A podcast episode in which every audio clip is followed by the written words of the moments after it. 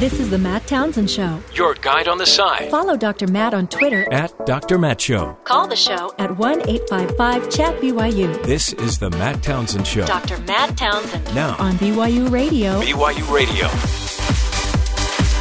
Good morning, everybody, and happy Friday to you. Yes, Dr. Matt is back. Back from a long, uh, thank you, thank you, thank you. Back from a long um, vacation at Spa Hospital. Thank you, thank you. We're here all day. Wow, this is like this, This is, is- like Trump's uh, reception. It's, it's more fif- like Obama, I think. 15 minute standing ovation. Wow. This is amazing. Thank you. Good to be back. Good to be back. I uh, had a little uh, s- swollen pancreas, apparently, which, you know, normally caused by IV drug use or alcoholism, neither of which I have. so you'd think they'd go to the next option. Uh, maybe it's something you're eating. They didn't go there. They just kept going back. So are you sure you haven't used IV drugs? Are you sure you you know you haven't been doing stuff you shouldn't be? No, I'm pretty sure I haven't done that. So then you think they'd go right to then my diet, which is like an obvious violation, and then they'd go right back to my history of alcoholism. Wrong. So are you sneaking a little bit of alcohol? No, no, not at all. No. Mm. How many partners have you had? One. right. Anyway, it was a really long, but I had. If you, you guys, I, I'm telling you, as a man that has passed kidney stones, there's nothing worse than a pancreas that just wants to jump out of your body. It's exactly. This is an audio of when I went to the emergency room. But we, today couldn't be a perfect, a better day because a I, I got here, and the other weird thing is I'm on a liquid diet, so I don't, I really don't have a lot of energy, and I'm seeing just the fat on my body just gets sucked in to my system. Hmm. It's really kind of nice. Yeah. It is. It's wicking away. Yeah, it's kind of nice. So wait, tell us what you had to turn down again for dinner last night. So I'm sitting there. I've been on a liquid diet for about five since last Saturday, and my wife brought home, of all things, Kentucky Fried Chicken. I know, and I sat there, but honestly, I'm to a point now that I don't have any energy to care, and my body is thinking, "That's gross. That will make you sick." My body now knows that if I ate that, in fact, I looked, I kept looking at the skin of like a chicken breast, just thinking, man, I, if I wanted to kill myself right now, all I got to do is take a bite of that because it would it would light me right up. And what a way to go. but what a way to go! Right. And who would have known that never having had any alcohol in my life that that I'd have a disease that was from alcoholism? I guess. You wouldn't have died unless it was maybe extra crispy. Oh no, that would have killed me. Yeah. but it's it's a weird fix. And today we're going to be talking about how the sick part of our world may not be the sick people in our healthcare system. It may be the system. This and I will I will this is it couldn't be better timing because after being in the hospital for 2 days and really as far as a resort experience, fantastic.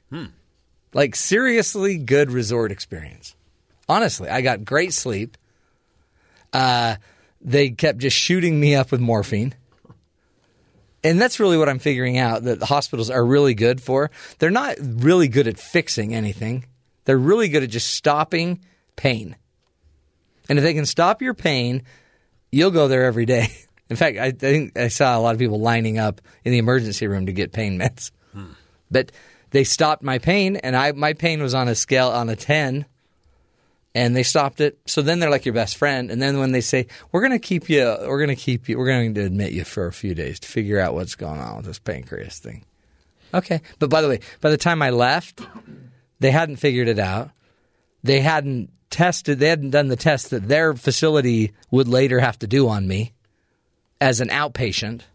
They hadn't, and to this day, six days later, they still don't know exactly what causes it. They'll- they'll but get my, to it. But my other doctors, that like my uh, my general practitioner, they know. A lot of people know, but the hospital doesn't know what's wrong with me. So on the way out, I assume they just said, "Oh, be sure be sure and stop by the pharmacist. You'll pick up your drugs, and then also uh, we'll have you make an appointment at the psych ward too." Oh no, yeah, yeah. I did keep getting psych ward people coming by, dropping, "Hey, when you coming to visit?" No, the I had a really cool experience. Uh, so on my way out, I needed to get a prescription filled for painkillers. Which, by the way, my last day in the hospital, I was using no painkillers. So it seems weird to me. I wasn't using any. Like ibuprofen is all I needed, and yet on the way out, they're like, "Hey, but take a handful of these." You're going to need them, and they're only five bucks, but they happen to be the drug on the market that is all the talk. It's all the rage, and they're at all the rages. Um, Is that why you're holding two one hundred dollar bills in your hand right now? yeah, no, but here's what's weird. So I went to get those drugs, thinking, I guess I'm going to need these, and uh, the person at the kiosk, which is a computerized center that you talk to the pharmacist at the other end of the hospital. He recognized me. He knew who I was, and he bought my drugs for me. Oh, It was really nice. It was the nicest gesture ever. He's like, "I've been to your." It's like I've been to your date nights. Just like these drugs will take away the pain in your belly, and you've taken away the pain in our marriage. Let me pick those up for you. And I'm like, "What? I can't hear you through this microphone." It's it like was- a drive-up window at it, is. Do you want fries with that, sir? It was a really beautiful experience, and he he just he paid the four dollars and twenty cents. That's great. It was a great story, honestly. Then I went and got my first um, what do they call it? Jamba Juice. that is exactly what they call it. My first Yeah. of many, as I'm now on Liquid a diet. Liquid diet. Did you get the grass shot? No, I I tried Carbo not. boost? Ever since I found out that I'm an alcoholic, even though I've never had a taste of alcohol, but I haven't the pancreas of an alcoholic. Well, Matt, the first step toward healing is admitting you have a problem. So, Yeah, or that I well done. have a problem I didn't have. Yeah. So since then, I won't take any shots of anything, hmm. except of course Jamba Juice. Right. Getting really good at smoothies, really good at smoothies and broth. Hmm. Like the Vintage broth. somebody asked me. Dad, is this like a urine sample? no, son, it's Dad's broth. This is dinner. Go back and eat your chicken. Jerk. Anyway, all that ahead, uh, we'll be talking about the American sickness, how healthcare became a big business, and how you can take it back. But first to the headlines with Terry South. Terry, what's going on? Immigration and Customs Enforcement announced on Thursday that it arrested 1,300 people, mostly U.S. citizens, across the country in the largest ever anti gang operation. Of those arrested, 933 were Americans, 445 were not. Uh, three had protected status as part of the Obama administration Deferred Action for Childhood Arrivals, the DACA program, as it's called. The vast majority of those arrested, 1,095, were confirmed to be part of a gang, including the Bloods, Sureños, MS-13, and the Crips. So it was Wow. a gang sweep. That is a Hold all these guys in. A Russian jet fighter came within 20 feet of a U.S. Navy aircraft this week when they were both over the Black Sea. An American official reported. Captain uh, Pamela Kus, a, report, a spokeswoman for the U.S. Naval Forces in Europe, said a Russian Su 27 came extremely close to uh, the uh, Poseidon on Tuesday while it was conducting routine operations in international airspace. The PA 8 and the in, uh, interaction was safe and professional. Russian Ministry of Defense said the jet e- executed a greeting maneuver towards the Americans. Let's try to fly within 20 feet of another airplane. Boy, oh boy. Greetings. A group of major candy corp- uh, companies announced Thursday that it will be working together over the next five years to slash the amount of sugar and calories in packaged sweets. Mars Chocolates, Nestle USA, Lindt, Ghirardelli, and, or Ghirardelli, and Wrigley's, the companies behind everything from M&M's, Skittles, Butterfingers, and Snickers, all things Matt cannot eat now, are reportedly among the candy makers So on board. true. The goal is to ensure that half of their individually wrapped products sold in the U.S. contain no more than 200 calories within the next five years. So your candy isn't going to be as good, is what I got from that. Less sugar, not as good. Right. They're probably going to have to make them smaller too. I'm guessing. I'm, Uh, that's usually how they cut the Yeah. calories. Is they just but I, and again, the price will stay what? Go up twenty percent. Of course, they may raise the price. That makes just, sense. The group also plans to clearly label candies with calorie counts and help educate the public on how to how to fit treats into a healthy lifestyle. If uh, the reality is, is the person that's not healthy reading these labels anyway? No, they're just eating the candy. Now all you're doing is you're just going to make more trash. The FDA has some new policies coming out, so they're trying to get into compliance. Is what this is all Are there about. are there people that don't know that candy bars aren't good for you? Like is somebody picking up a candy bar and saying, "Oh, what's this?" Fitness bar. Wow. um, and finally, avocados widely praised for their taste, versatility, and health benefits. So, of course, it was only a matter of time before the medical world found a reason to scare consumers away. The reason is avocado hand. According to the Times of London, doctors and surgeons in the UK are becoming alarmed at the increasing rate of patients who accidentally lacerate their own hands while Yeah. attempting to slice through the avocado. In fact, avocado hand has become so common that doctors at the uh, St. Thomas Hospital in London reportedly ready themselves for a post brunch surge of avocado related injuries on Saturday afternoons. Really? One particular surgeon in the city uh, says he stitches up an average of four avocado hands up per week. People don't anticipate how ripe the fruit is when they cut into the avocado, and so they put too much force behind it and they slice their hand. Doctors aren't just dealing with minor cuts and scratches either.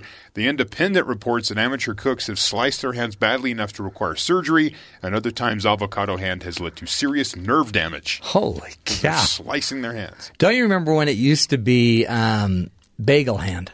Yeah. Because it was a bagel that you'd cut your hand uh, using. But I, are people like, why don't you, you just don't put, you don't put the avocado on the table and cut it? Apparently, they're holding it in their hand. Like, why? and Because it you- just fits your hand perfectly? I like, guess, and then you cut into your hand. Where Yeah. whenever I was taught proper knife handling skills, it's cut away from you. Absolutely, That's true. Plus, we learned um, also don't use um, power drills, power saws, power tools at all. Try not to point them at your body Yeah, while you. Yeah. we kind of yeah. Maybe it's the part because to get the pit out, this is the way my wife taught me. You take the knife and you kind of slam Yeah. it into the pit. My wife likes to say "hiya" and then stick it in there and then twist it out. Um, Sharper knife, maybe. I don't know. see, but that's another thing. Like we don't have a knife in our house that could cut through an avocado and my hand. Yeah. So again, if you want to simplify your life, just wear your knife blades out and don't Yeah. don't worry about sharpening them again. I don't know. Then But you're good. It just seems like operator error. Maybe you need to rethink how you're cutting your avocado. Oh, don't even say the word avocado. Mm. Certain things right now, I my I can't stomach thinking about. Like that KFC? can't uh, KFC can't don't. Oh, yesterday we talked about the KFC double down. What's talked that? about the double decker taco. Mm, yeah, no. See, it's interesting on a liquid diet. If it's not if it's not fluid, I don't want to go near it. Couldn't and you pretty much liquefy anything? yeah, but what's funny is my body when I think of like liquefying a taco. Yeah. I mean, conceptually, it's a beautiful idea. Right. Yeah. But my head's like, yeah, no. oh my. So my body's getting trained to the to be repulsed by certain fats. I'm just wondering what it's going to take to overcome this. Yes. I think once the There's a pain serious goes away- intervention. Yeah. I did have a really crazy. So I came home from the hospital. By the way, on my birthday, it was a beautiful birthday. Hmm. We Came celebrated your birthday you? on the show Yeah. without you. So I think I, I think it was Monday. I got Monday morning. No, Monday afternoon. I got out of serving my time, and then somebody brought by. By the way, my last meal. They said just now, just try to eat this. And anyway, it was lasagna. So I went from. Like, This again tells me my the hospital had no clue what I had. right. I, they knew I had a swollen pancreas, but which was probably caused by a gallstone. But then they did a little test, the cheapest test they could do to figure out it wasn't a gallstone because they didn't see any stones on the cheap test. But they, by the way, had three more tests they could have done. Would have cost more, hmm. but we would have then known what I had. Instead, they they ordered lasagna for me. I did not order it. They ordered me lasagna with some broccoli on the side, which broccoli makes you quite gassy and um, I did not know that. My nurse taught me that. So she's like, I can't believe they're giving you this. Like, you should be on a bland diet. You've been on a bland diet. So I went home. I didn't eat the lasagna. That's crazy. But then somebody brought us, our family, a meal, which was um, enchiladas and watermelon. So I ate a ton of watermelon. It was awesome. Then just going to try a little bit of the enchilada. Eh, eh, eh, eh. Did try it and then rushed back to the hospital that night to go readmit myself and I need that funny guy to stick me again and bruise my arms up. Um, But on the way in, as we're pulling into the hospital, so I'm having the exact same attack I've had before, by the way, caused by something that was different in the last few hours, which I'm going to bet was an enchilada, not my alcoholic problem that I've never had a taste of alcohol. And right then I had a this no one understands it. I said a flutter, a flutter in like my pancreas area, and I felt better. So then I go to a, a professional nurse practitioner who works with gastroenterology and said, she said, oh yeah, that was probably the stone moving. Everyone else looked at me like, flutter? What are you, fairy princess? no, I just felt a flutter. Did, what, did, a, fl- did a fairy fly into your innards and. Hmm. No. Then I knew when I met this nurse practitioner, and I love her to death, Emily. I knew I'd found my soulmate because she understood what the fluttering of a heart or a pancreas or just your gallbladder. She's like a gallstone whisperer. She totally is. And she knew me. She knew me with hardly knowing me. She knew me. And you know what? She looked me right in the eye. It was the most amazing moment. She said, You know what you need? And I'm like, A hug? She said, No, you need a CT scan. And we're going to go see if you got gallstones. So I'm going to order that. She ordered it. Wow.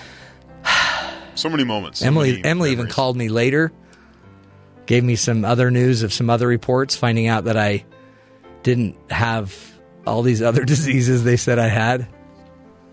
Anyway, I miss her.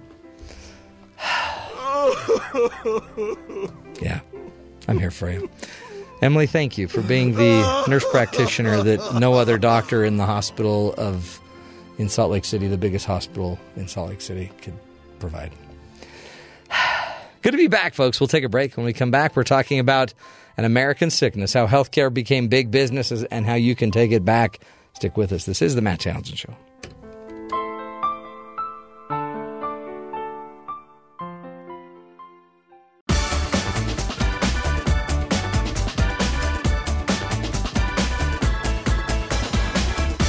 Welcome back, friends. You know, it. Uh, what a great day! First of all, to be back to the show after a little medical issue, but it's um and having to go to a hospital and spend a couple days there. It really has taught me a lot. It's taught me an awful lot about the healthcare world. We talk about, you know, the Congress is now revamping the healthcare program.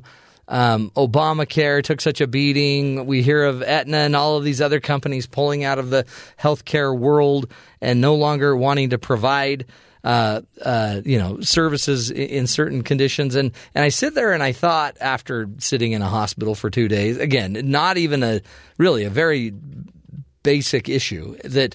Um, and yet how the how the how I was treated, how I how I was handled, it was a really interesting world. And uh, then to to couple it with our next guest, um, Dr. Elisabeth Rosenthal joins us, and uh, you know America is spending an average of about ten thousand dollars per person a year on health care, but are we actually getting our money's worth? And uh, Elisabeth Rosenthal is a former physician, now editor of chief uh, editor in chief of Kaiser Health News. She's here to discuss her book, An American Sickness How Healthcare Became Big Business and How You Can Take It Back. Uh, Dr. Rosenthal, thank you so much for being with us today. Thanks for having me. This, uh, honestly, from me being in the hospital just a few days ago to, uh, and then reading everything I read about in pre- preparation for this uh, interview, we, I think we're in trouble. Um, Yeah. be- and, I, and your book was so perfectly, I mean, it's just so full of information about how the healthcare industry is really, it's about business now, and it's um, and, and its goals don't necessarily line up with the average person using the healthcare system. Is that right? Oh, absolutely. I think what's happened over the last uh, 20, 30 years is that the values of business have so infused our healthcare system that uh, the values of healthcare have kind of are on the back burner. And so, you know, I, I think it's fine if, if business is involved in healthcare. You know, it's a national decision if we want these healthcare companies to be for profit. But I think the bigger issue is the values of business are what are they? Their efficiency, their um, profit maximization, their revenue generation, as you know, if you're a for-profit business, that's what you go for. Hmm. But what are the values of healthcare? They're like caring for people, healing illness, you know, healing the sick. Um, and and those are two really really different value systems, and sometimes they align and sometimes they don't. So I think you know we see when we're in a hospital how you know efficiency, or we're in a doctor's office, you know, five minutes per, per visit because that's efficient, or order a whole bunch of tests and no FaceTime with the doctor. Right. That's efficient, but that's not the kind of healthcare that we say we want, and also that's not the kind of healthcare that's actually good for your health. Right. No, in fact, and I, I sat in an emergency room for five hours, and of the five hours, only twenty minutes, twenty five minutes was I even in the presence of a doctor or a nurse. In Right. in that time, and and yet, what else is funny is that my uh, so I just had an, basically a, a pancreatitis, which is caused probably by gallstones, and my lifestyle would say, yeah, it's probably more my fatty life where I go, oh, I eat high, you know, fast food. That, but it seems like that solution was really basically going to be ruled out from everything I've learned after the fact by a by a blood test, really. Right, And then, right. um, so they knew that in a blood test that let's say took two hours to get back, but I still sat there for five hours. Then I was moved upstairs for two days. Um, but then you'd think what they'd want to do is figure out what's wrong with me exactly. And yet I left the thing, uh, I left with two days of bills and I already know what I'm going to be paid for. I mean, I already know like I'm going to be paying for the little containers of uh, uh, soap that I didn't use. That I mean, I feel like I went to. I really do. I feel like I went to a Marriott and had a really nice nurse that was nice and took care of me. And then every four hours they'd pump you know morphine into me to make sure I wasn't in pain. But I, when I left the hospital two days later, I didn't feel like I knew any more about Right. anything than I knew that very first day after that very first blood test. Right, and that's the problem. You know, also efficiency in healthcare is really different than efficiency in billing, right? If Yeah. you stay for a few more days, since everything is charged in a hospital if you have insurance or if you're uninsured, this is slightly different from Medicare patients, which Yeah. is why I say this. Um, by the item, you know, item by item, 15 minutes in the recovery room, ka-ching, Yep. you know, Tylenol for $17, ka-ching. Um, two days is the best, you know, that's what's that, like 3000 bucks a day probably, or, you know, So, so, true. you know, the incentive, there's no incentive. It's not like that's why they're keeping you there, but there's no incentive if you're the business manager of the hospital and business people run hospitals to say, what are we doing for this guy? And instead, you know, what we see, which is kind of weird, is you leave without a diagnosis, but I bet, you know, most hospitals look like hotels. So, you know, yeah, maybe there's good internet, there's, you know, there's the, the people are really nice.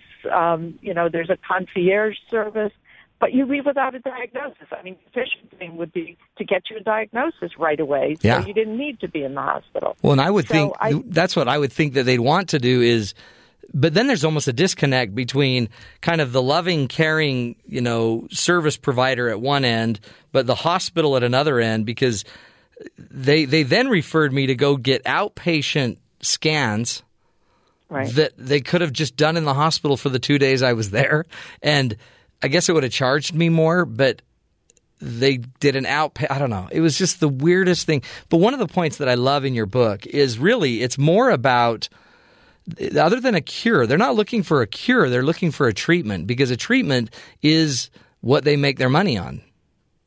Yeah, and I think you know, um, it's tests and procedures and hospitalization are are the revenue source.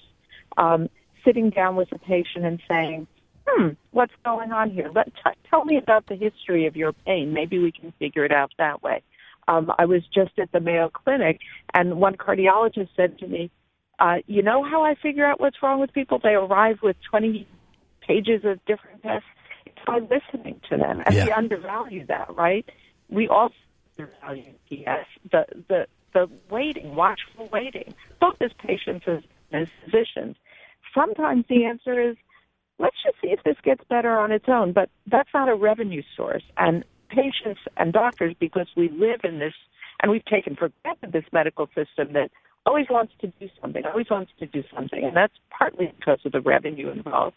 Um, you know, my mom, when she goes to the doctor, says, "Oh, I went to see Doctor Hart, and she didn't even order a test or an X-ray." You know, we think we've been gypped. Yeah. And P.S. You know, since we're probably now paying maybe two, three hundred dollars for that visit, we don't want to hear come back in two weeks and pay Right. another two, three hundred dollars. I mean, the incentives are all messed up, and they're, the incentives prime all of us to do exactly the wrong kind of medicine, which is what so bothers me, um, having trained as a physician. Yeah, and in fact, uh, Libby, let's take a break. We we, we got to see if we can get a better uh, line, f- phone line with you because you're coming in and out. But I want you sorry. to I want you to get into the meat of your book, American Sickness. It really is. It's such a good resource for all of us that are because a lot of this is you know we're the consumer, and in the end, we've got to take back this healthcare system uh, to whatever degree we can. When we come back, we'll talk about pricing and sticky pricing. Why is it that we pay so much more for an MRI even though its technology is 20 years old? Right? Should we still be paying more for technology that's 20 years old? Well, did you know in certain countries like Japan, they won't pay it? You bring me new technology, I'll pay higher prices for new technology. Old technology, I'm not going to pay high prices for that. Uh, you know, you don't pay incredibly high prices for an X-ray, do you? No, that's old technology. But MRIs, for sure. Only in America. We'll take a break, folks. When we come back, uh, we're going to continue this discussion with Dr. Elisabeth Rosenthal in her book, An American Sickness. Sick with us.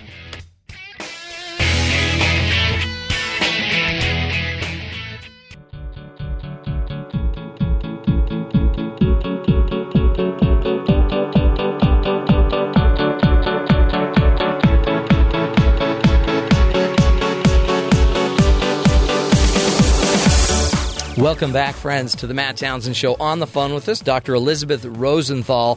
She is the editor in chief of Kaiser Health News and um, also was a past former physician as well as uh, an, an author of the book An American Sickness How Healthcare Became Big Business and How You Can Take It Back. Elisabeth, again, thank you for being with us.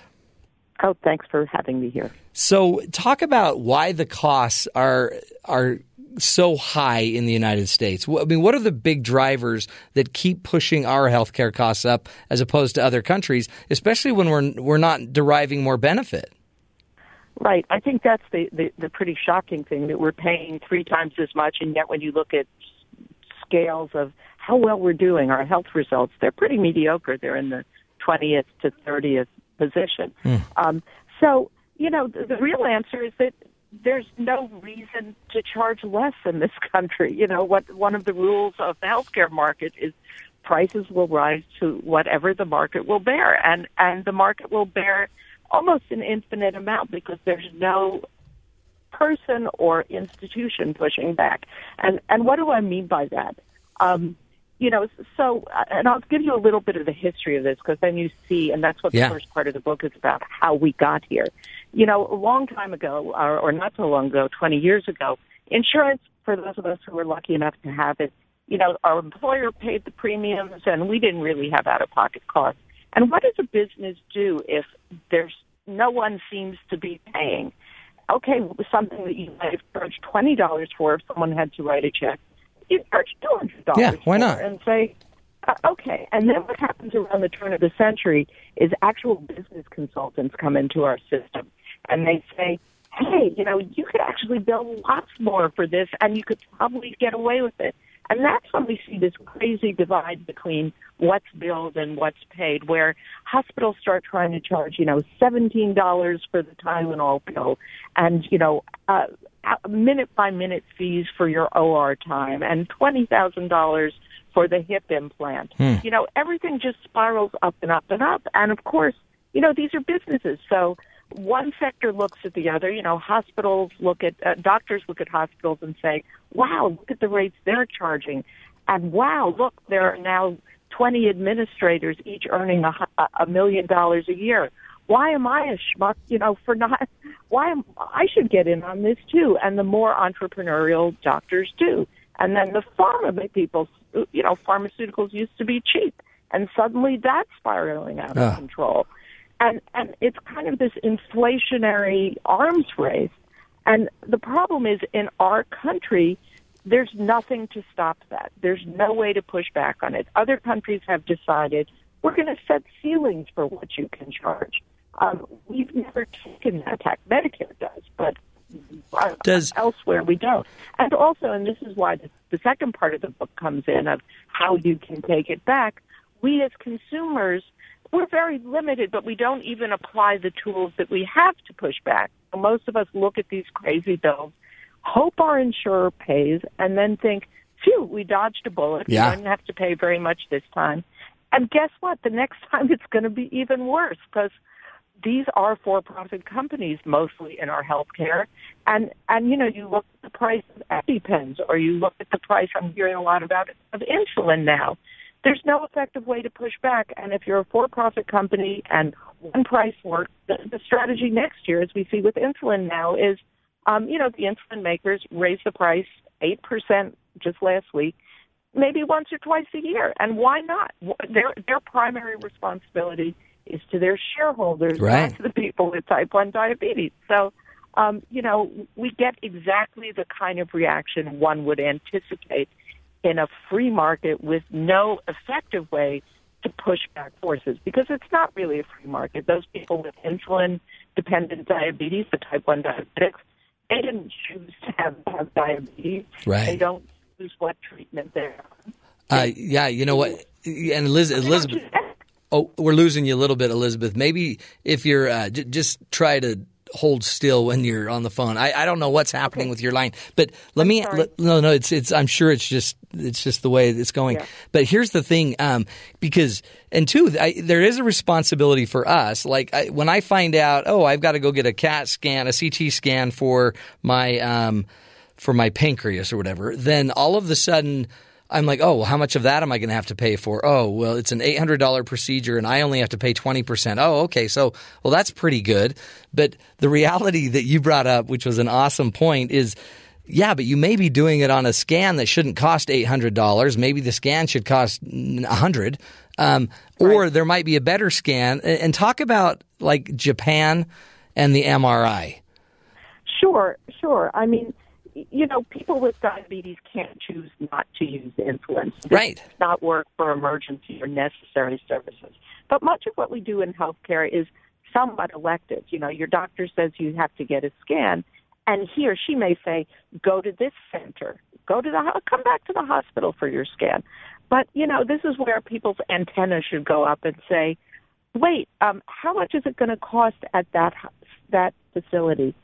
Are there cheaper facilities around? Because what we see is, you know, for something like an MRI, the cost can vary in this country from maybe $500 to $5,000. And, you know, so I want to ask my doctor to send me to the cheapest facility that does a good job. He or Yeah. she knows that. And um and my doctor I asked my doctor for this and and he can do it. It's a little extra trouble because probably the doctor's computer is trying to send it to the hospital, which may be the most expensive place in your area. So, and, and you know, we say, well, we're only paying 20%, but if you're paying 20% of the $5,000, um, we're talking serious cash now. And the thing is, if you look at what happens in countries that set the price of these tests for what they're actually worth, um, MRI in Japan costs between 100 and 150 dollars. It costs a lot more. You know, the way the Japanese set prices is there's a brand new technology. Wow, really valuable compared to what was there before. Oh, we lost you a little bit. Uh, Elisabeth. Sorry, you keep coming in and I'm out. sorry. No, it, I so our it's our line. Um, but so one of the things you I think you were saying is Japan sets their prices based on if there's a new product out, then they you can charge more for your new product while it's kind of groundbreaking and it's worth that. But over twenty or thirty years, the value of its of its technological advancement isn't there anymore. So the price in Japan of an MRI comes down to $150, where for us, minimum it's 500 up to 5,000. Is, so part of that, I guess, is the business side of this, where they're going to make as much money as they can. But you're saying too, we don't have any agency, we don't have government pushing back and regulating it necessarily price wise.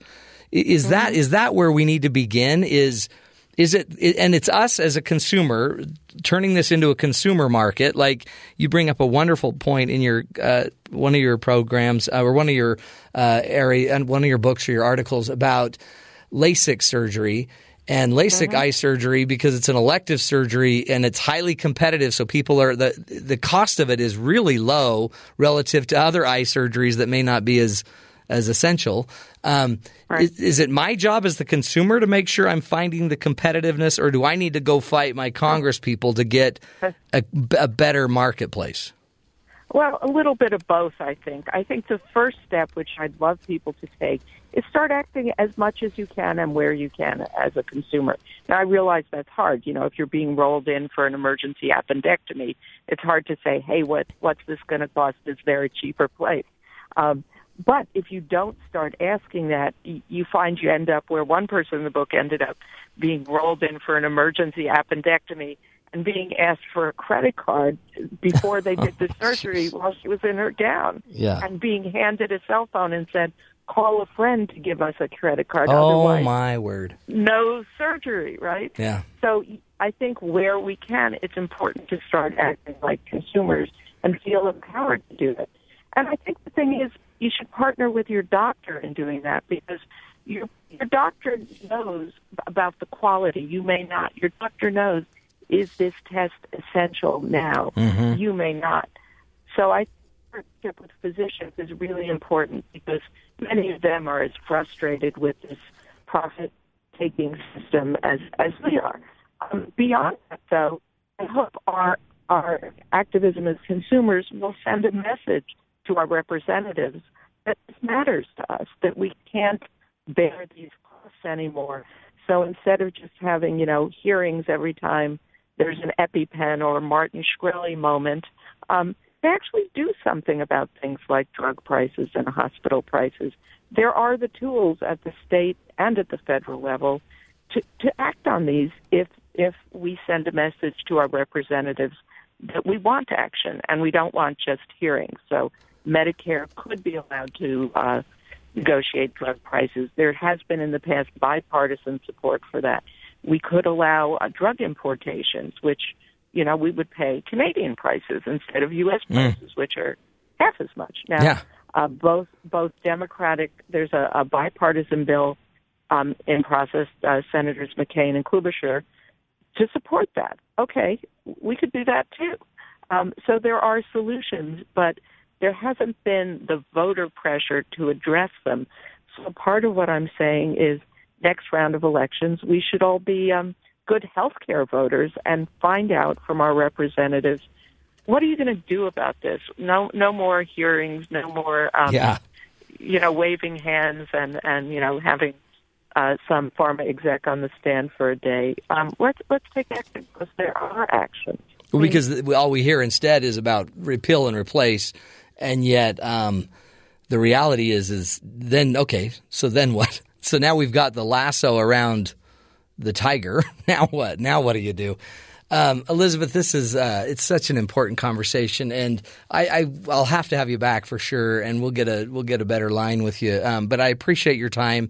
So recommend people take seriously what you're talking about. Go get the book, An American Sickness: How Healthcare Became Big Business and How You Can Take It Back.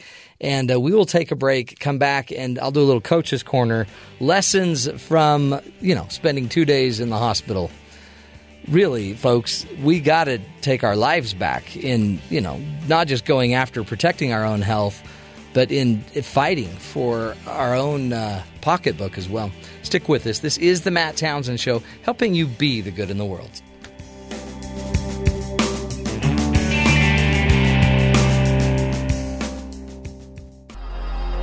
Because life doesn't come with a handbook, you need a coach. Here's Dr. Matt and his coaching corner. Welcome back, friends, to the Matt Townsend Show. So here's the deal, my friends. Uh, medical world, you know, not easy. And if you know nothing about it, if you don't have any family members that are doctors, if you if you're not, you know, good at, at uh, medical issues, you may you may be blind to a lot of what's going on. But uh, let me give you some lessons that I have gone through just in the last, now, by the way, nine months. Because if you've been following the show at all, I don't know what it is. It's about every three months, Dr. Matt disappears for four days. And, um, we've, and here's the funny thing about it. Now that I've had my last little bout with pancreatitis, it's all been the same issue. So uh, I thought I had kidney stones a month ago, a month and a half ago. They weren't kidney stones. It was all part of the same problem, pancreatitis, which was really all, it goes back. I don't know if you remember about six months ago, I had an endoscopy where they went in and checked out my gut. And you know what? All, for, all part of the exact same problem. And so, but I'm not connecting these things because I feel pressure here that, so they go do a, a, you know, an evaluation there and I feel this and I had kidney stones nine years ago and blah, blah, blah, blah, blah. And none of them seem related until I've had this last episode. And so let me just give you my lessons, okay, overall about healthcare. You have got to have one person in your life that you trust medically to be the decipherer of what the doctors are saying. And if that's your general practitioner, you've got to have one doctor that you love. So what I suggest is you really find your primary care physician and you get one you like and you go to him regularly. And it's hard because none, I mean, so I think a lot of people don't have a primary care physician that they relate to. I have one that I, I have gotten to know over the last 10 years that I trust him totally. The problem is then you have an acute issue like pain. And like when I was passing kidney stones, I just ran to an emergency room and I didn't make sure that the, the emergency room effectively communicated with him. And that pay, I paid for that nine years ago because they, I, they, they didn't hand it off as well as they needed to. But so make sure that you have a primary care physician. Learn to communicate what you're actually feeling. And the funny thing about the doctors is, um, I have a neighbor that is a an emergency room physician, and he came over to see me before I went to the hospital. And he looked at me and he's like, he's a friend, but he's like, dude, you look horrible. So if I just had to admit you just because of how you look right now, you're being admitted. But um, but then I explained what was happening to me and the signs, the way I was explaining it, because I didn't have a language like he did, is it sounded like I was having chest pain because it was in my chest area, right? Chest. And it was radiating up to my shoulder, which is all the code word for the guy's having a heart attack. So then that terrified him. So, but the reality was I wasn't having heart pain and it wasn't radiating uh, down my left arm and my shoulder. It was radiating to my back, which is a normal part of my pancreatic issue. Anyway, so what I guess I'm saying is you've got to learn the language. You've got, I, get it. Doctors should learn it first, right? That when I say I'm having chest pain, it doesn't mean I'm necessarily having a heart attack. I'm having pain in my chest area. They could actually ask more questions. But I also have learned through the process that I need to be more informed that uh, every procedure I've had and every time I've gone down for the last year with really bad sickness, um, those three times it was all related to the exact same thing. My lack of energy for the last year wasn't just related to my sleep. It was it's been related to the fact that I probably have gallstones or gallbladder issues. And so once I start to figure this out, and then what works, I knew in the hospital when they're telling me, yeah, go ahead and have some go ahead and have a nice rich pasta dinner. I knew I couldn't. I knew I couldn't. So I should have pushed back and say, who's ordering that I who's putting this on my order and talk to the doctor and the nurse. And it's funny, you have a call button, but I didn't want to uh, I didn't want to annoy anybody.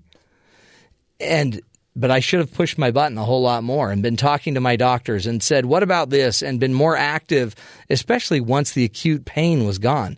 The funny thing about my two and a half days in the hospital, the pain was gone in the first hour. So then I sat there for two and a half more days and I should have been trying to deal with it, or my people around me should have been trying to deal with it. And um, we didn't push on that. And so Meanwhile, I should have been calling my primary care physician because if he had have been more involved, he he's such a champion of me and knows me. He would have fought like a dog, but he would have been an informed fighter for me. So let's not assume the doctors know, and let's not even assume they they necessarily care. I mean, I know they do care, but they they may not care like your primary care physician cares. So find one. And if it's a family member, I have the benefit of having two or three medical doctors in my family, and they're great. Um, but get them more involved and let them ask the questions. Like my father-in-law wanted to see all my charts; he wanted to see everything. So make make sure you get the people around you that help you, and don't just buy the line that the doctors know. Okay. A little rant for you right there.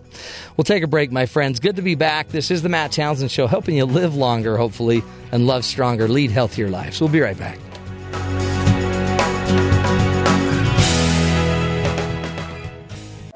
This is the Matt Townsend Show. Your guide on the side. Follow Dr. Matt on Twitter. At Dr. Matt Show. Call the show at 1 855 Chat BYU. This is the Matt Townsend Show. Dr. Matt Townsend. Now. On BYU Radio. BYU Radio.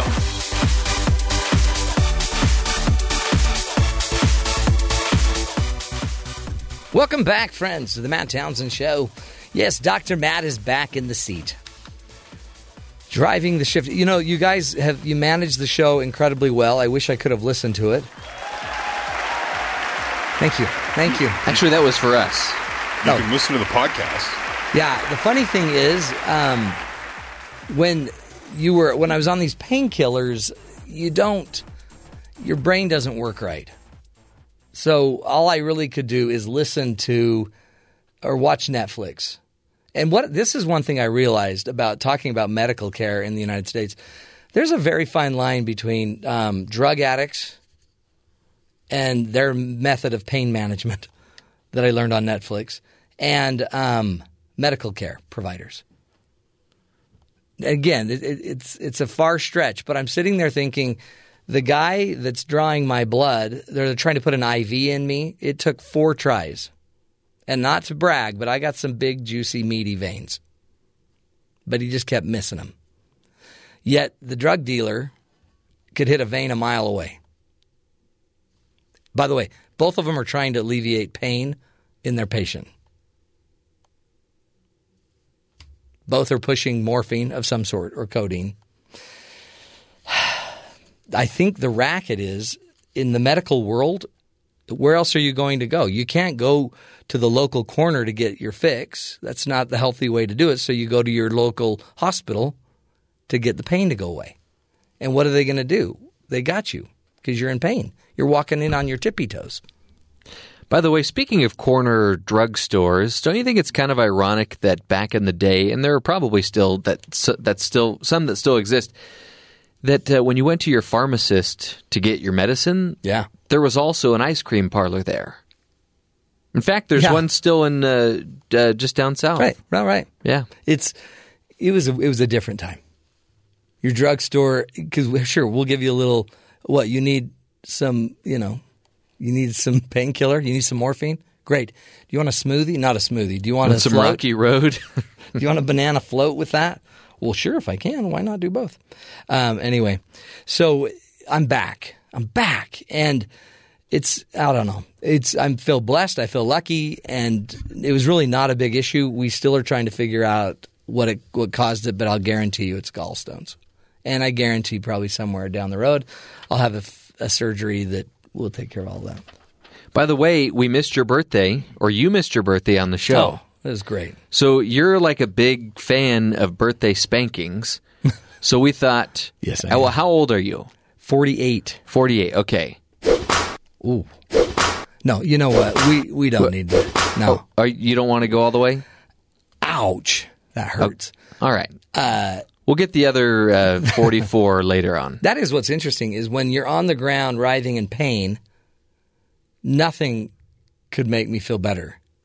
Like my wife would gently put her arm on me to help calm me and I'm like, get your hand off of me.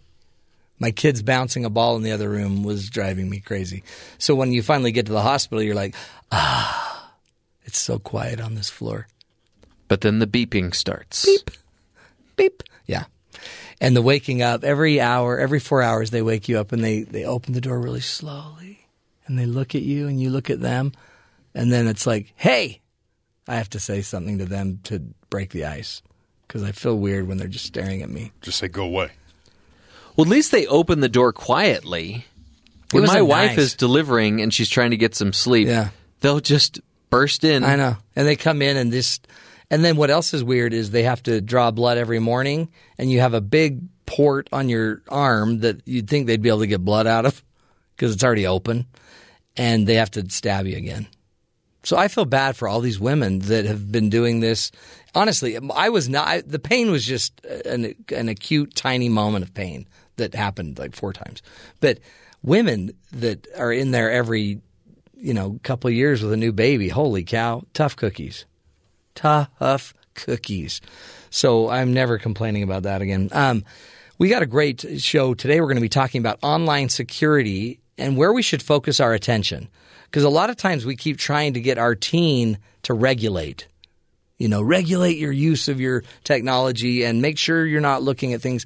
But there's a new app that is maybe going to put the focus back on parents and par- parenting controls and and it's it's pretty interesting stuff we'll be talking about. If you have a teenager and you're struggling with how do you make, keep it safe for them to be online, you will definitely want to listen up to that as we talk about online security. Um, we'll get to all of that fun, plus, of course, some of our empty news from the Matt Townsend Show, including uh, store owner and employees are charged with vandalizing cars maybe not the best way to draw traffic into your business. And um, charges have been dismissed against a man accused of stealing his mom's stew. You know, That's something to stew about. So we're still using the laugh track, huh? I've been gone four days and we're still using that. Well, if by laugh track you mean live audience, genuine laughter, then yeah, we are. Okay. Boy, not not a lot has changed. Like I thought some things would have changed. Wrong.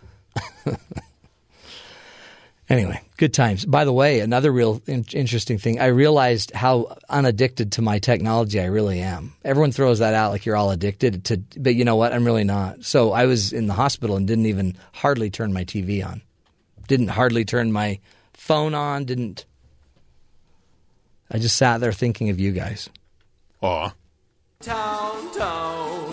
What was that about happened not to- being what- addicted? yeah, we'll need a Town Town update. I'll give you a Town Town update. It's very oh. simple. Hardly touch the thing anymore. Wow. But I still have 100% satisfaction hmm. up to 145,000 town members. Isn't that because you're Of you're basically missing in action? That's why So- everybody's so happy. Absentee leadership. Yeah. What I'm, I'm just, I'm at this point where I got to decide if I want to let the disaster start happening.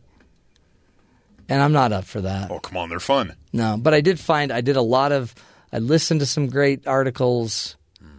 I found, I found a new light in my life. Isn't the show Last Man on Earth based on your app? Like there was this cataclysmic Yeah. plague, much. Yeah.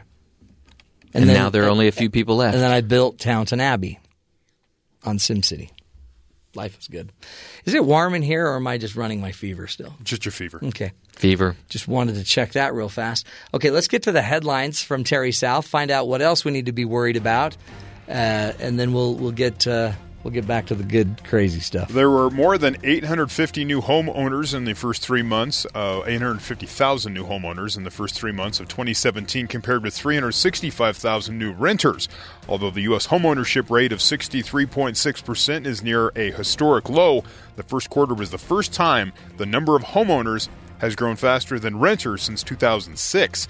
In 2016, the homeownership rate fell to its lowest point since 1965, part of a trend of young Americans choosing to rent instead of buy their homes. However, with growing consumer confidence and increased wages, the market is seeing many more first-time homebuyers this year.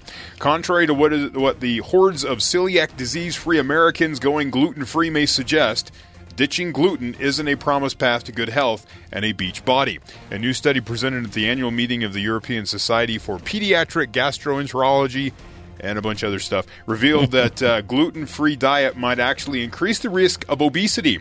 Ah. This out of the Guardian. It isn't the first study to cast doubt on the gluten-free diet hype.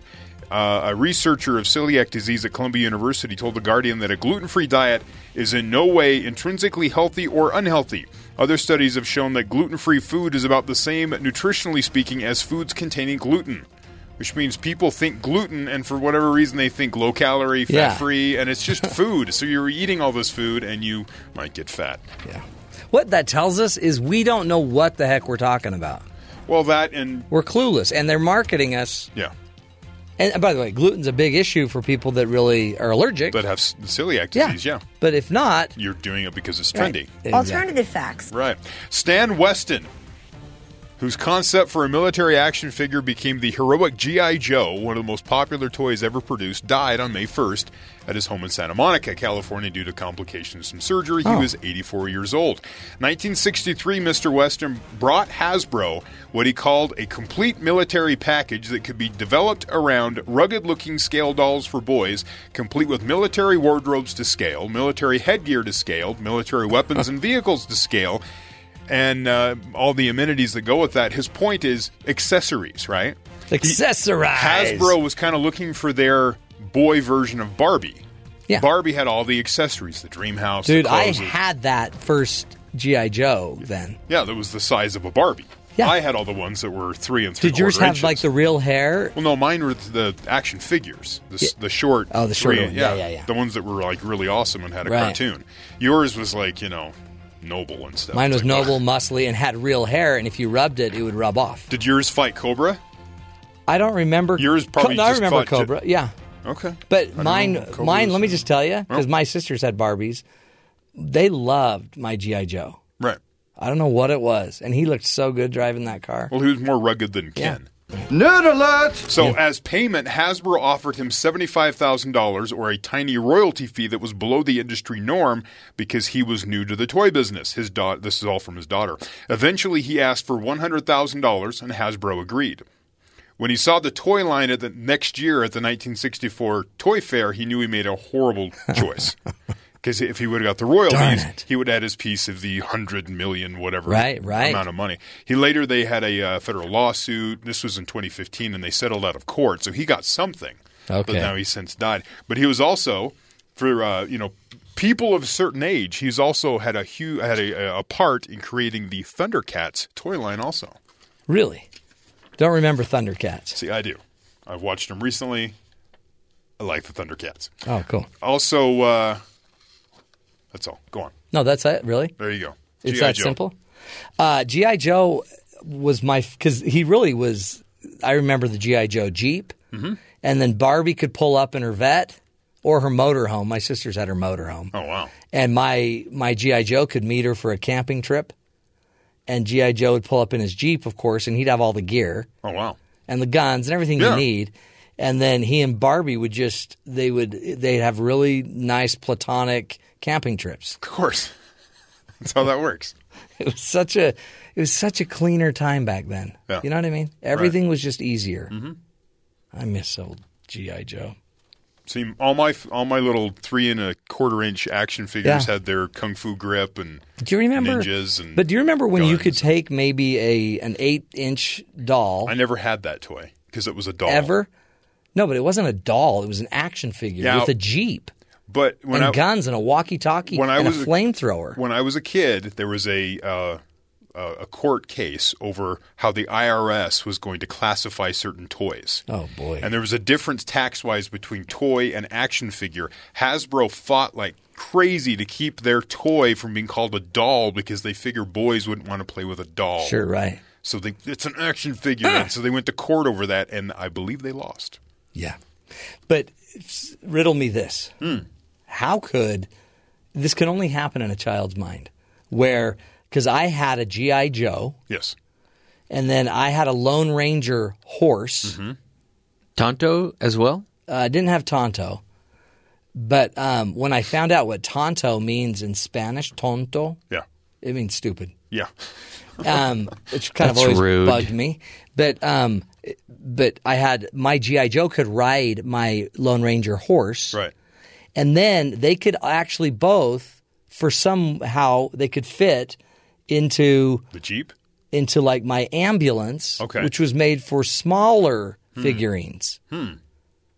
Even though GI Joe was like uh, two feet taller than my ambulance helpers. You could still get them in there. In my mind, it all worked together, Right. and we could still send a SWAT unit out because SWAT was a big show in, on television back in the day. Right. It Which were really back, all by the my they were all my green GI Joe action figures, but they were all about five inches tall, Mm-hmm. and all of these things could play together. right. Why can't we do that anymore? We can't have people of certain colors playing together, Yeah. p- certain uh, political standing, religious affiliations. They can't play together. But in my little brain, It all you- works. It all works. And Barbie could feel safe with Joe and go camping and have a platonic camping trip, and nobody would be harmed. What's happening to this world? Platonic camping trip. This was locker room talk. Certainly, I'm not proud of it. Yeah. I tried to keep it clean. But G.I. Joe is a very respectable, honorable person. May he rest in peace. Oh, he's still around. Was the creator that passed away? It's just the creator. May the creator who created G.I. Joe and this Yeah. concept. And then signed a horrible licensing deal Yeah. for a hundred grand instead See, of back then for they the didn't know. They didn't know. No, I had no it's idea. all about the merchandising. Now you know the movies are, are half as important as the merchandising. Right. Because half the movies are just. At, at the end of the obituary, they mentioned two the the movies they made for GI Joe, and they pointed out the money, and it's really kind of depressing that the money it only made that much. but they're, they're trying to make it sound like Yeah. it was positive, and it really wasn't. So But yeah, but it, it'll come back. It'll come back. we'll see. Well, maybe parents won't want a G.I. Joe. No, Maybe it's now going to be, you know, It's the fidget toys. Peace cord, Care, Care Bears, Yeah. stuff like that. Yeah, Yeah. yeah. Hey, uh, we're, we'll take a break. When we come back, we're going to be talking online security for your kids. What's the best approach to, to shore up and tighten up your security so your kids aren't, you know, seeing stuff they shouldn't be seeing online? Is it up to the kids? Is it up to you? Is it up to both of you? Stick with us. We'll uh, cut through that in a minute. This is the Matt Townsend Show, helping you be the good in the world.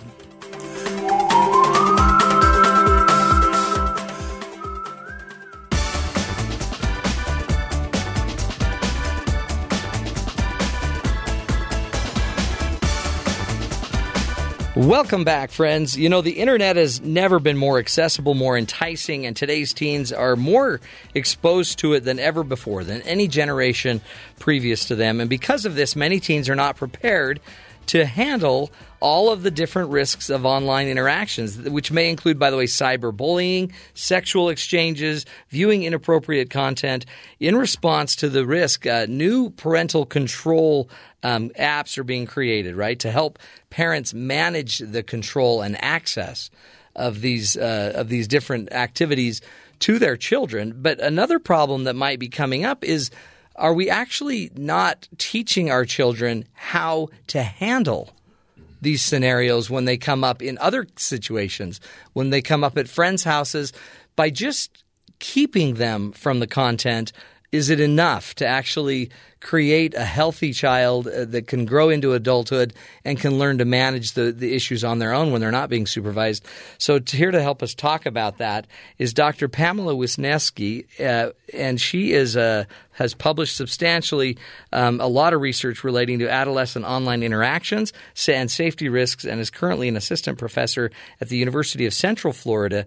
She has a wonderful website, by the way, pamspam.com pamspam.com to kind of help us sort through a lot of these things. Uh, Dr. Wisniewski, thank you so much for being with us. Thanks, Matt. Thanks for having me. Now you've pushed me to update my website. I know. Oh, do, do, now you got to get on it, huh? I So- know, right? So, Pam, tell me about this. I have six kids, and my biggest fear and kind of, I guess, knowledge is that I know I'm not doing enough on the on the internet front. I don't know. They're smarter than me in many regards. They they're they're faster than me. They they understand it better than I do, and I feel like I'm fairly conscientious about it. Are, are we are we are we not doing this very effectively? Are we handling this effectively? Matt, I think what you just said really hits the nail on the head um, because that's really what we hear from a lot of parents. And the overarching theme when we talk to parents is that they're scared. Yeah. Um, and as a result of that, there's a lot of fear based reactionary parenting around online technologies and, and how we should best keep our teens safe online. Um, however, one of the things that I try to do in my work is to bring to light the idea that as parents, if we operate based on fear, sometimes we don't necessarily do the best parenting. So we need to kind of put aside our own fears and treat this as any other type of um, risk situation that we're trying to teach our teens how to handle. Um, because as teens are growing up into adults, we're trying to teach them the maturity levels and the risk decision making process so they, they can eventually go out in the world and protect themselves. Hmm. Such great advice. And I guess part of that is we just have to, we, we, we we're so afraid because we don't know and then we hear all this hype and we and we hear the one story here or the crazy story there um, that that it, it, begets the fear. But behind the fear exactly. there's actual you know there's there's there's tools there's devices. So where do, where would be the best place to start putting our emotion um, our healthier emotion to to when it comes to technology and our kids? Right. Well i think the first step is to try to break through this kind of epidemic panic of online safety and how our teens are at, at such high levels of risk. Because a lot of the statistics that we see are a little bit misleading because we ask teens, have you ever been exposed to a stranger requesting a sexual solicitation online? And we come up with some percentage statistic that represents the population.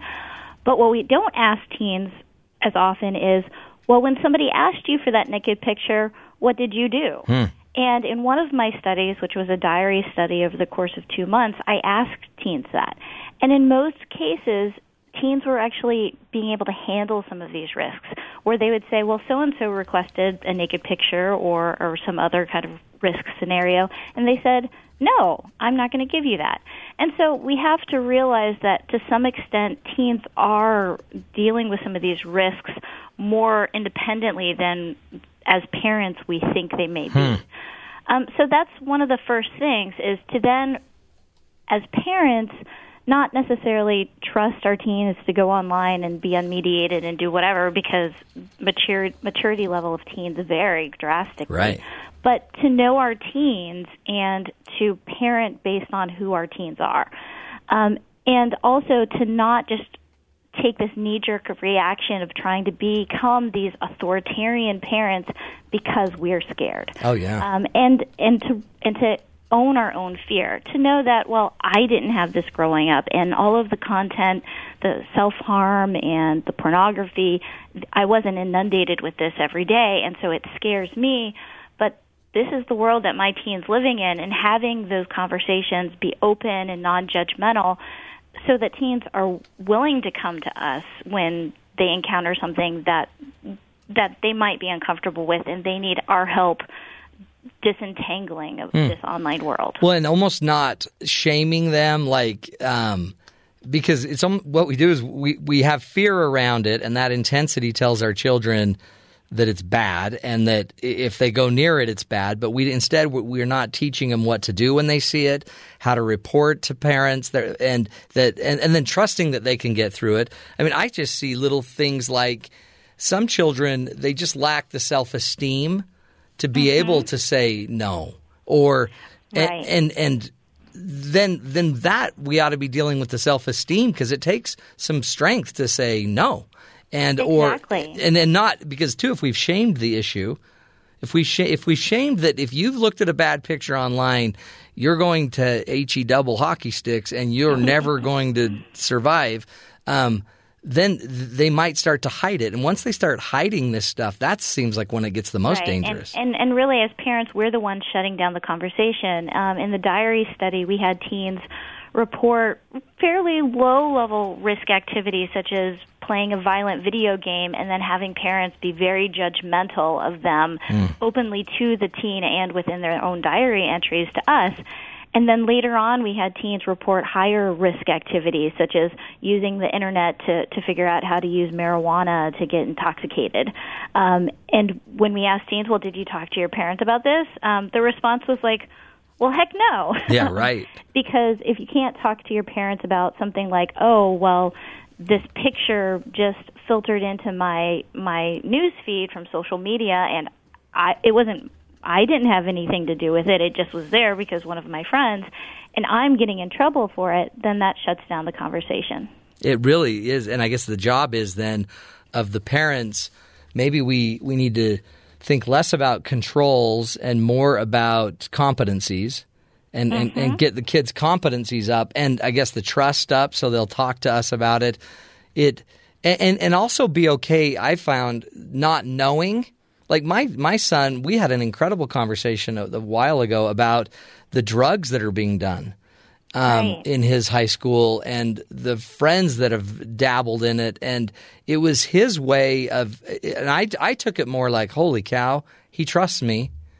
And I need to be really careful now not to like tighten the noose and, and, but, but he's telling me something. So if he, if I if I can let him just talk without me shutting it down and using and having so much fear that he never wants to come back to me, then I've got I've got an angle in. Right. Sounds like you're a great dad. Well, you know what? I was was because I was medicated in the, in the hospital. He had nowhere to go. he had to just talk to me.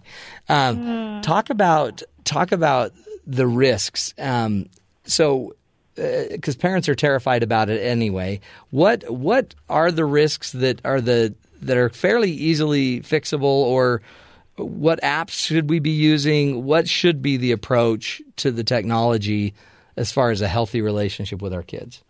Right, and and that was really the hard thing that we found in our research because one of the things that I wanted to do after we kind of have this conceptual model of how to parent in offline contexts, I wanted to see well what tools are available to help us with reinforcing these positive parenting practices such as open and honest and non judgmental communication, giving our teens uh, some level of agency in their own behaviors and, and, and building trust relationships and helping them cope. And the sad thing was, after we looked at 75 different apps for mobile online safety, we found the opposite story of where the designs of these apps tended to focus on more of the draconian authoritarian parenting models of, of trying to very closely monitor teens as if we don't trust them and to restrict their behaviors as to keep them safe from encountering any online risks. Um, and very few of these apps had any kind of features that focused on helping the teen learn, uh, regulate their own impulse control, self monitor, or cope with risks. Uh, for instance, the most common feature for risk coping for teens was an SOS feature to say, oh, get help from a trusted adult. Basically telling teens that, hey, you can't handle this on, on your own. Yeah. You need to get help. And and so what we did in our research is is try to bring light to the values that are currently being embedded in the design of the apps that are currently on the market.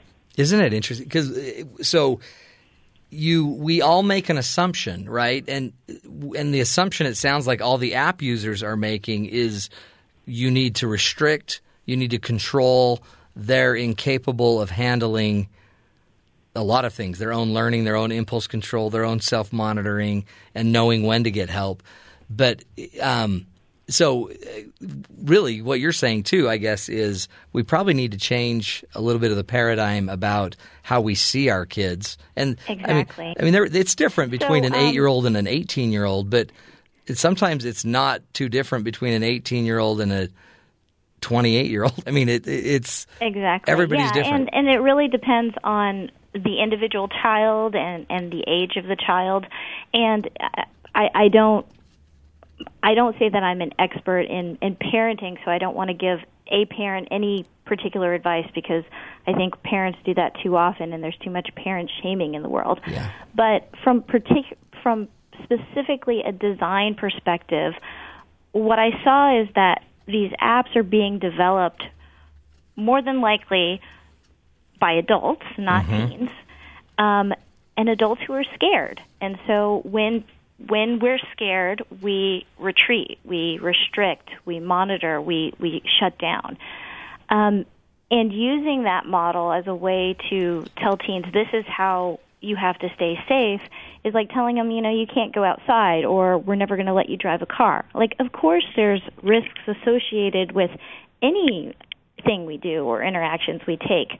Um, but because we're so scared as adults of these online technologies, this is the approach that we tend to take. So good.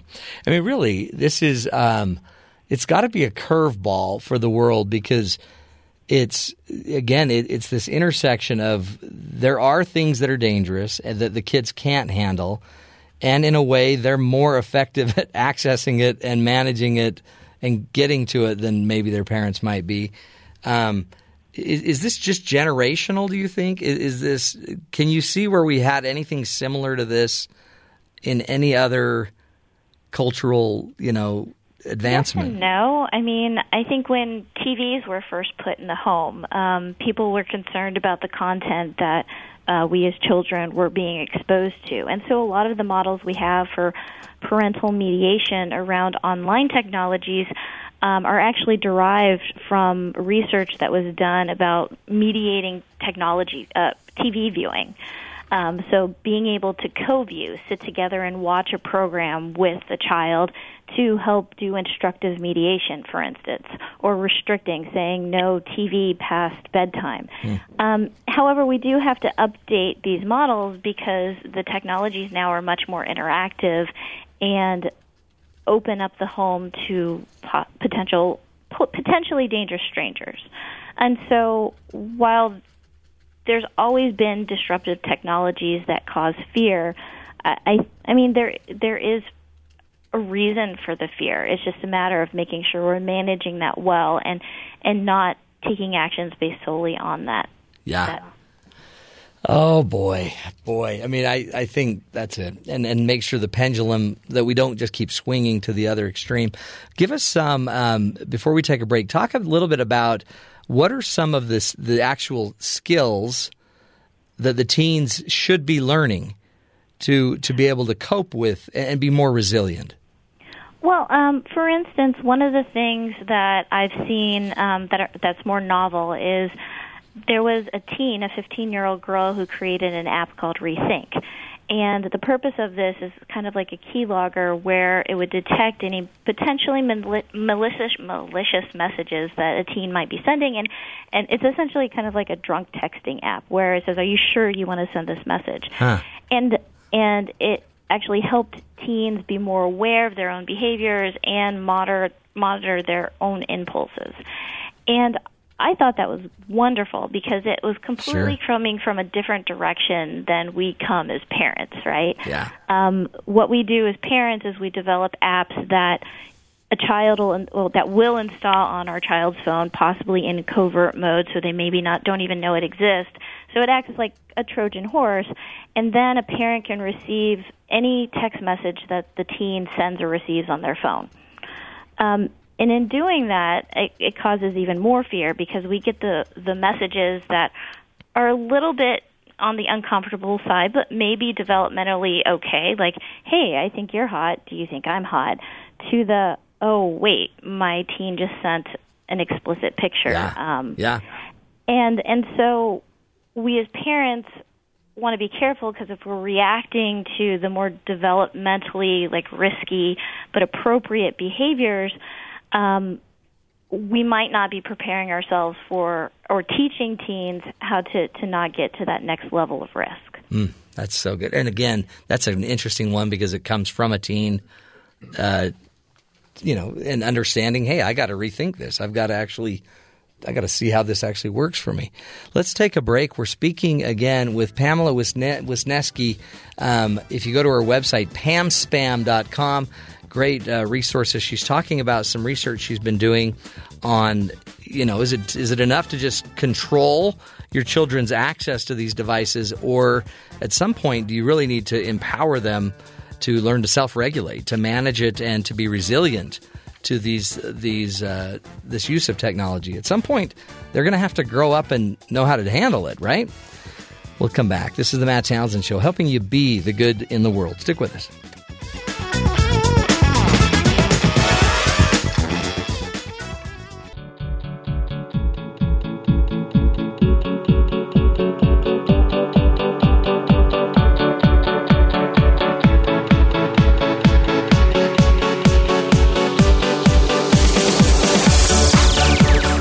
Welcome back to the Matt Townsend Show. We are talking with Dr. Pamela Wisniewski, and she is um, she has a wonderful website. Pamspam.com is a researcher who has been studying and publishing articles on how basically how do we manage um, the use of technology and our child's our children's use of technology is it better to just you know kind of clamp down get one of the 75 apps out there that are really about helping restrict their use and is is use restriction the key um, or is it some other way of understanding and empowering the child?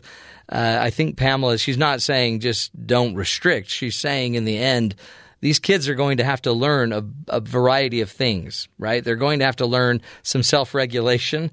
They're going to have to learn impulse control. They're going to have to learn monitoring, how to how to actually count how many minutes they're actually using it, so they are informed there. They're going to have to know when they've crossed boundaries, and and and so we've asked her to come join us and to walk us through some some of the things we can do that would help. Pam, again, thanks for being with us. Sure. Thank you for having me. What, uh, when you look at it, is because like one thing I notice about my phone is that I don't necessarily know how much I'm using it, and I think Right. I'm hardly using it at all. But then I get complaints from people around me that I'm always using it. Right, and, and there's actually some research saying that parents um, are just as guilty of being addicted to their phones, if not more, than their teens, and that does affect the parent-teen relationship. Um, so, really, what I'm saying is, when we're we're using these parental control apps on our teens' phones, we just want to make sure that we're not using this kind of set it and forget it mentality of like, oh, well, I'm going to install this and my teen's going to be safe now. Um, instead, as parents, we need to look at our own parenting values, like what we value in our parenting relationship offline, and to make sure that the values that we have aren't disrupted by some app that we install on our teen's phone. Hmm. For instance, if you're a parent and you don't believe that you should go into your teen's bedroom and open up their diary and read it, then you probably wouldn't want to be the parent who installs one of these apps that then allows you to see all of their browsing history or all of their communications with their friends via their mobile phone. So really, I'm not saying that you know don't use any of these apps and they're not the solution. Um, you can actually customize them to to meet your needs, but the key is to not let them change how you parent. Right. Because just because you have the technology now to do certain things doesn't mean it still jibes with your with your value system. Exactly. That's a great way to look at it. and what you were saying about even just if we had tools where teens just and even adults could help self-monitor things like their their mobile phone usage, which there are some that are out there, but they're mostly geared towards um, towards adults instead of teens. There is one um, that I uh, somebody recently emailed me about that was a digital coach for teens to help them monitor their own uh, use, then that's that's really something that could be beneficial. I'm also working with another company called Raccoon, who is an iOS app that helps parents and teens be able to negotiate some of the risky content that teens see via social media.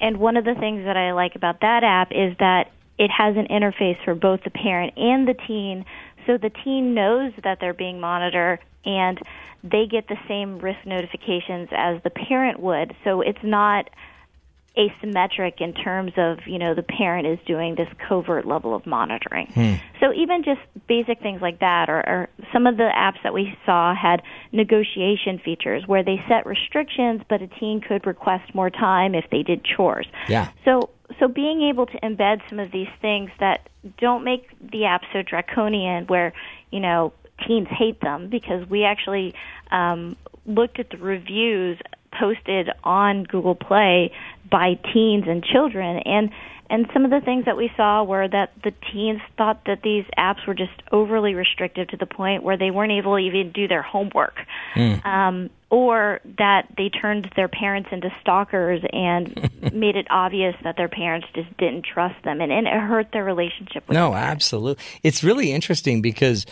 it's it's virtually it sounds like it's the same skills principally that parents would have needed 50 years ago, but um all all the technology is becoming is kind of the highlight of because like now we have to go renegotiate right and we have to Exactly. we have to build a shared vision with them and we have to talk openly about and get on get together and be on the same page and a lot of and it takes just as much responsibility for the parent. I mean, a lot of times it seems like as parents we out of our fear, we we we we show our fear, we then you know, batten down the hatches and shut the thing down on them. But but we're not being responsible in learning how to talk with our kids about it, in staying on it daily, you know, understanding the technology. We have to know know how to communicate, how to negotiate, how to mm-hmm. adjust. I mean, there's a lot of these basic relational skills that are now being pushed to the limit. Exactly. And and the problem is that as parents we're already overwhelmed Oh. and too busy and who has the time to go through my social media news feed every day, much less also that of my teen. Right. Um, and so, really, the answer is that there's no simple solution. It's Yeah. going to be hard, and so we have to to to own that and find ways to to move the needle without necessarily saying that we're going to solve the problem. Yeah. Well, and maybe it's a problem that doesn't solve. It's like it's like sickness. It's like you're you just have to figure it out. You you may you know you may just be different than your friends, and so certain things won't work as well for you, but others will. And I mean, there's some kids too that have an immense um, conscience, and their conscience is beating them up. And yet, if we don't trust them, and we don't trust that they can. There's a lot of stuff that the kids would probably love to do on their own, um, just because they might be too embarrassed to share with you what they just saw, but they don't ever want to see it again. And so we they also need access to tools and their own learning.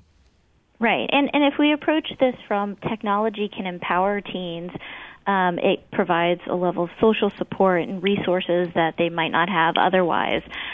And and we also see this as a risk versus benefit model as opposed to just focusing on the risk because when we restrict teens online and they're not allowed to go online or or to have conversations with different types of people, then we're really restricting their worldview as well. Yeah. Um, which obviously for for younger te- teens that might make sense, but as teens grow older, um, they're eventually going to get to exposed to it anyway. So why don't we kind of put on the training wheels and help teach them that before they we kind of just open it up? Oh, so for good. instance, there's a lot of um, parental control apps out there that are designed for younger children under the age of 13, um, and then are just kind of they're just left on their own after they turn 13 Yeah. because we just don't know how to deal with the problem. So, how do we deal with those transitions effectively? That's that's. I mean, that's that's the that's the rub right there.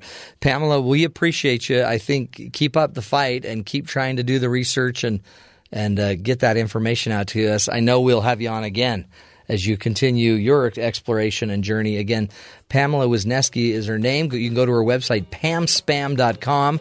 We just put her on notice. Now she's got she's got to get there and get all of her stuff posted helping you folks um, make it through this. You're fine. You're fine. We can get on it. But do something, especially if, if it's been bothering you, what your kids might be seeing. That little conscience that we've all got, it's probably prompting us to go do something and uh, maybe just talk. Forcing everyone to turn it off and talk for a bit. That might be the great beginning. We will take a break, my friends. When we come back, Caitlin Thomas will be joining us talking about weird talents. That's up next on The Matt Townsend Show.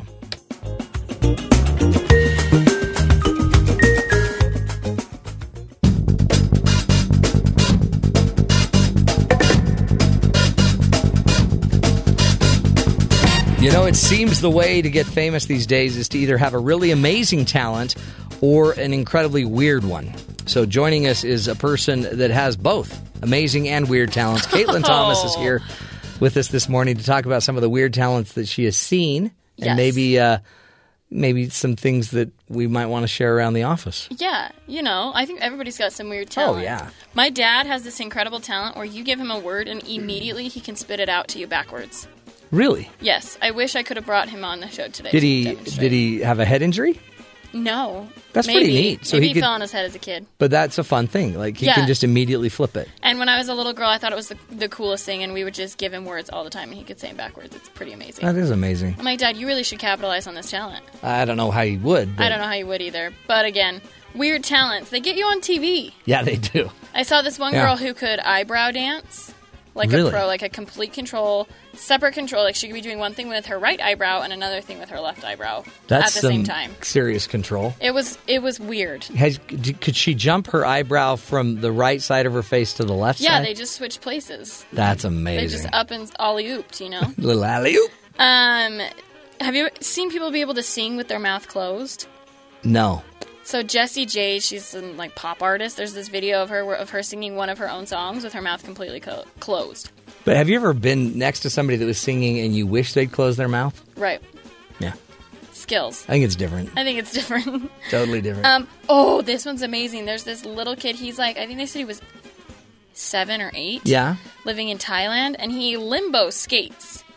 So he Ah. has skates on, and he like goes down into this like straddle, and his entire top part of his body like He's- flattens. He grabs his skates, and he completely goes out into a straddle, and his head's like inches above the No. ground, and he goes under things. I like that. saw a lady that was serving, like at a car service, serving somebody dinner, and she went down completely, and then underneath the car, limbo skating limbo skating, and then came up on the other side and gave them their order, with the food. and didn't drop the food. No way. Yeah, total. That's see Way- that stuff's amazing. But then what's weird about the weird stuff is then it gets online, and then you just watch it. Right. Like Jeff and I cannot get enough of this pimple popper. Ew, I hate the we just popper. love to Oh, watch pimples Matt. being popped. I mean, it's weird, but it's. It's weird. Um, I don't know. Ew. Oh my oh, god. Jeff, turn it off on. We're Jeff. doing this thing. I know there's people that can write backwards, like make really good animal impressions. I don't know. These are talents that can get could get you famous, at least internet famous. Well, and at least get you your 15 minutes. Your 15 minutes of that fame. everybody Don't we deserves. all want that? Yeah, What, nah. what about you, Matt? What could what could give Do you you, your 15 minutes Well, uh, this show is pretty much my 15 minutes of fame. Um, every day? But I, I actually I can't do it now because of my sickness. But um, I can blow bubbles. Like I can blow a bubble off of my tongue that floats in the and air. like you see, like spit off and it's like a spit bubble. Yeah. But it floats on its own. Anyone can blow them off your lips. Right, no, but yours like comes all the way out of your I mouth. can blow it off my mouth and it can land on your paper because then I can gently drift it, blowing it over to your paper. Did you ever do that when you were a kid? Like, in yes, class? and the ladies loved it. Oh, I'm sure. I'm sure it was a hit. Uh, that was back in the day before you and you could irritate the people before and the cops weren't called Right. at school. People weren't so sensitive. So that that's about it. But my wife can jiggle her eyes. oh, that was on my list. I saw that. That was like It's pretty can, weird. Like, re- move their eyes back and forth really, really fast. It looks like it hurts. yeah, it doesn't, but it apparently, but it, it is strange. It would give me a headache. I think. I don't. I'm not like double jointed or anything like that. That's weird too. People that Yeah, like I, them. I mean, I have this one on here. Was there's this lady I saw on the internet that could turn her hand 360 degrees all the way around itself. Uh, oh, why and would like, she do that? Or any other pretzel-like flexibility is just out of this world. Jeff's got some major pretzel-like fe- flexibility. Jeff, what are your weird talents? Jeff, do that thing where you lift your leg over your head again. That was neat. Okay, you ready? Yeah. Go. Wow. There it is. All the way around his How neck. long do you want me to hold this? Yeah, j- let's do it till the end of the show. Yeah, you just hold So, it out a till couple 10. minutes. But I am doing my own show here in a few minutes. Oh, by the way, we've got to talk about weird talents. Jeff's got his own show. Yeah, he, He does. takes over the last hour. So On next Fridays. hour, right here on the Matt Townsend Show, screen cleaning is coming, and it's it's awesome. Ah. You learn everything about how to wash your cl- windows, wash your television screen, your cell screen. Is that what it's about? No. Oh, okay. Oh, I was like, I thought I already did that one. Didn't We- I already talk about that? Yeah, that? you did that. we once. put a spotlight on all entertainment that is good and you know because it can be tough to find sometimes Yeah. but Talk if you about look good. carefully exactly and uh, we're gonna have rod gustafson That'll on the good. program Oh, But your weird talent, honestly, is that you can take anything I say and turn it into a movie or a show theme. that is. Oh, or that's a talent. that came somewhere from yeah media. you know when you were talking about your pancreas i immediately thought of the weird al song i love my pancreas See again, who I knows think, that? I think this is a talent you could really capitalize on, Jeff. That's one of those weird That's- talents he that is. somebody's looking for. I'm not sure Matt's is something someone's no, looking for. mine's but not. Mine's not. The that's bubble okay, blowing. Matt. We still love you anyways. Whatever. And we I'm hope you back. get feeling it's better. all good. Hey, uh, thanks, Caitlin. That was Yeah. uh, fun. Fun, weird news. Also, happy almost Mother's Day. Yeah, moms. We'll talk more about that on Monday. We Thanks for the you. reminder, by the way. I still need to figure I'm out what coming I'm coming back in on Monday. We're going to talk about Talk moms. moms after Mother's Day. Yeah. That's just how we do it here. It's a little weird, but it's a talent. We will uh, take a break when we come back. A whole hour on screen cleaning, Friday movies uh, with Jeffrey. Jeff, thanks, bud. We'll take a break. Stick with us. This is the Matt Townsend Show.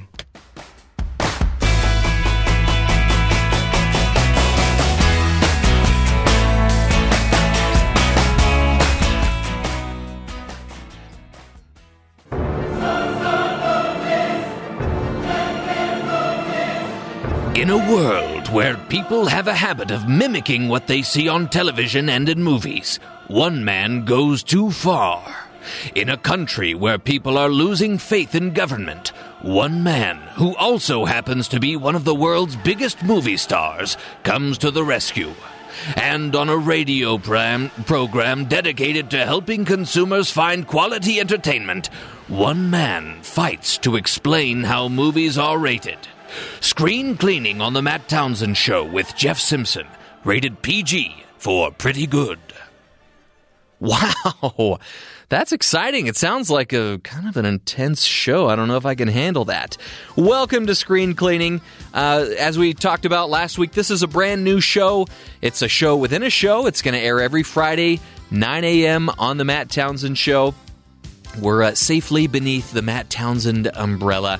And uh, we're super excited about it because we're going to be talking to you about everything entertainment and really shining a light on all that is good in entertainment. Having a hard time finding quality entertainment for your family? Well, you should listen to this show. Uh, you like Matt Townsend's show, but you you think it could be infused with a little humor? Then you're going to love this show. And uh, that's what screen clean, uh, screen cleaning is all about. Excuse me. And we have a fantastic show ahead of us today. But before we get to what's going to be on the show, let's kick off things by giving you a recap of the latest and very best in entertainment news. The best parody news of the week. You know, anytime Saturday Night Live writes a clean and genuinely funny sketch, we like to mention it. And uh, the one that I really want to mention here is a spoof of the early 90s children's game show Where in the World is Carmen Sandiego? Was used to be on TV on like every single panel. Then one day she we all woke up but she was no longer there. What could have happened? She is not on any channel. Tell me where in the world is Kellyanne Conway? That's sad in a way. Do you? But I. Oh, what a great uh, shot of nostalgia there. Do you remember that show, Cole? Of course. So now, now we're in my wheelhouse. I was a '90s kid. I grew up with this show. Acapella was born right there, as far as I'm concerned. And they use that same a cappella group to announce each of the categories, like the warrant, the clue. Just a great show. Anyway, the best trailer parody news. Uh, the new Star Wars trailer has been viewed around 34 million times, which means it was only a matter of time before a rabid fan would come out with an 8 bit trailer for The Last Jedi. Just listen to this music.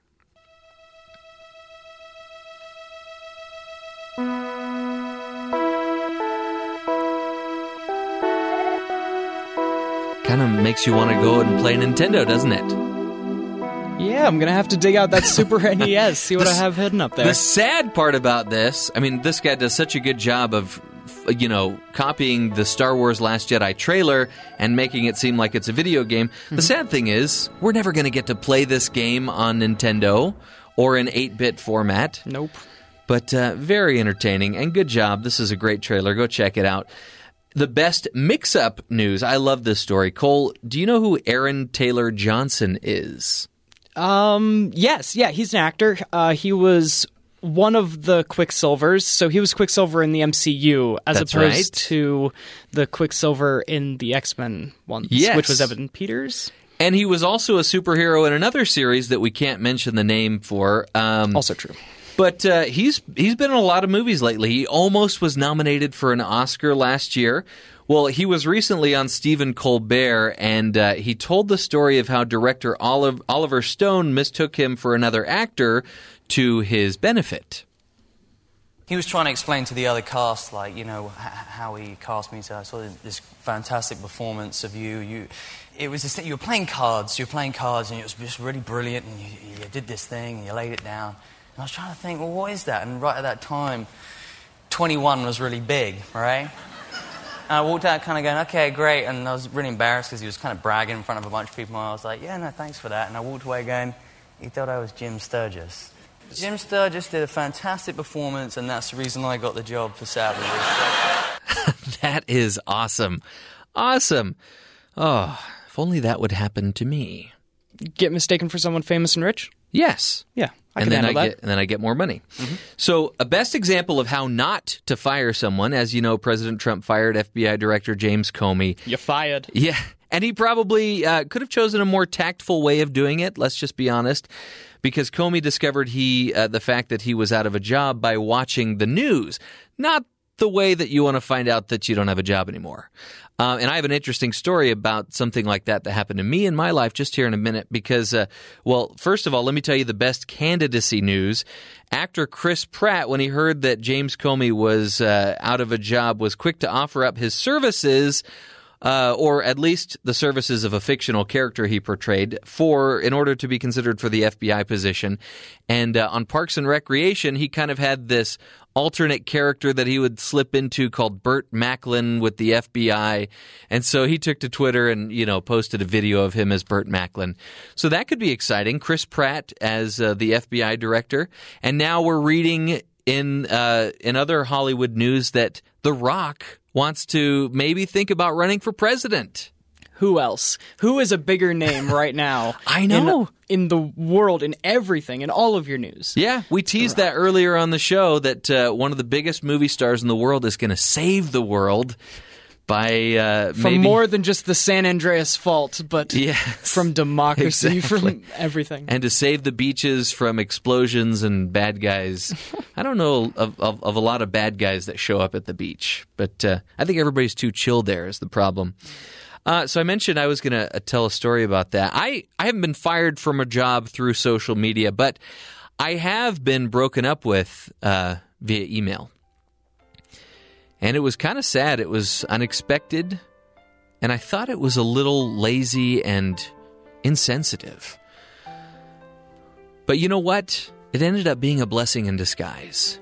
Because I was dumped through an email, I didn't go back to that school. I instead transferred to Brigham Young University, where I met my now wife. And we are married with two beautiful daughters and a son due here any day. So it was a blessing in disguise, as I said. And who knows? Maybe for director James Comey, this will be a blessing in disguise and he'll get a job that's even bigger and better. Actually, I don't know how much bigger you can get than the FBI director, but maybe better. So we wish you well, Director Comey. And President Trump, uh, maybe take another look at uh, your hiring and firing practices.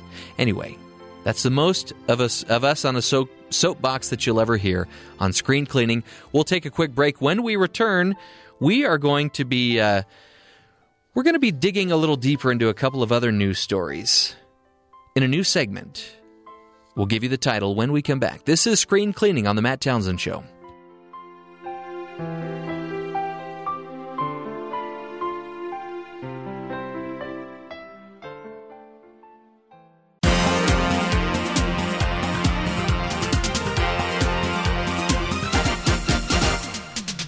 Welcome back to Screen Cleaning here on the Matt Townsend Show. This is Jeff Simpson, the host, and I'm here with our wonderful board op and uh, movie encyclopedia, Cole Wissinger. Welcome back to the show, Cole. Always sounds so official when you say it like that, Jeff. You know, we have a good time on this show. We we often will share funny or bizarre stories that on the surface seem just like that. They seem just like they're funny and bizarre, but if you really look carefully, there are lessons to be gleaned from others' mistakes. So we're going to dig a little deeper into a couple of stories in a new segment titled Dig a Little Deeper. When you sense a lessons buried neath stories that you read, dig a little deeper. Dig a little deeper. We've got a story here about uh, this is an example of life imitating art. A Florida sheriff's deputy is out of a job after officials say he waved his firearm and stun gun while quoting lines from Denzel Washington's character in Training Day, a movie about a corrupt law enforcement officer. Authorities say Zipes rubbed his pistol and taser together in the direction of a convenience store in front of a police trainee. Zipes told investigators he was just trying to be funny.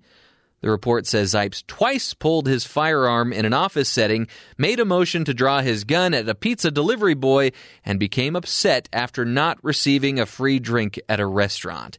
See, now this is an example of, like we said, life imitating art in a negative way. And I mean, obviously, he lost his job, which is not a good thing, but probably the appropriate thing. And he kind of brought some embarrassment to the department, too. And all because he wanted to be cool and, you know, imitate this movie, which did not have a positive portrayal of a police officer. And, you know, unfortunately, there are so many more examples of life imitating art uh, in a negative way. And you know we don't want to get too deep into it, even though we are in uh, in this segment called "Dig a Little Deeper." You know, with people killing others in movie theaters, and and it's it's so tragic when that happens. And luckily, nobody in this situation was hurt. And we just really encourage everybody to think about your actions uh, before you perform them. And really try not to mimic things that you see in movies unless there are things in movies that are positive, that are encouraging you to do things that will have an impact on your life and the lives of others in a positive way. Um, just think of examples in movies that you've seen. Why look at look and seek out uh, look for and, and, seek out good, uplifting movies. Cole, I'm just curious to know have there been any movies that you've seen that have encouraged you to improve your life or have that had a positive impact on your life? Absolutely. Um, and that's one of the great powers that movies can bring is to tell a story about something else that you can apply to your own life. When I was um, just getting ready to leave high school and go out and be on my own, I watched a dumb Adam Sandler movie called Click, which on the surface just is full of his normal Adam Sandler isms. But at the and it's about this guy who gets a universal remote that can fast forward through the boring parts of his life to get to where he's successful. Great he's idea successful. for a movie, by the way. Fantastic concept. Goes to Bed Bath and Beyond, um, and Christopher Walken is waiting in the Beyond section to give him this remote. Anyway, uh, so at the very, very end of the movie, though, um, it's been just this dumb comedy all throughout, and he realizes that he's just fast forwarded through all the important moments of his life, and he's like running through the rain trying to get back to his family because he misses them. And as I was getting ready to leave my home, you know, and I just realized I needed to spend more time with my family and and, and take not take for granted that they've always been there and, and not even not even gloss over even the simplest moments that seem like they're mundane uh, to take advantage of every moment. Well, good for you. So you you have an example of a movie that had a positive impact on your life, and maybe you know you found a lesson there in a movie that uh, you probably I didn't expect to you get didn't one expect out it, of. right? Yeah. So that's what we're going to do here on Screen Cleaning. Is we're going to encourage you to seek out and and uh, imitate movies that that have a positive message. Now, for an example of art imitating life, there's a new film out that's ripped straight from the headlines. For the fifth time, a, Maryland house has been the victim of an out of control car. When we crashed into the wall, I said, Another car hit my house, says homeowner Leonard Miller, 88. Miller has lived in the Prince George's County home since 1971, and he says early Wednesday morning is at least the fifth time a car has come over a hill approaching his house and lost control as it turned a corner, causing it to jump the curb and ram into a wall. The crashes typically happen when it's dark out, and Miller says drivers fly down the street near his house where the posted speed limit is 30 miles per hour. So uh, during our commercial break, we're going to play you the trailer for the movie called The House That Cars Couldn't Seem to Stop Crashing Into.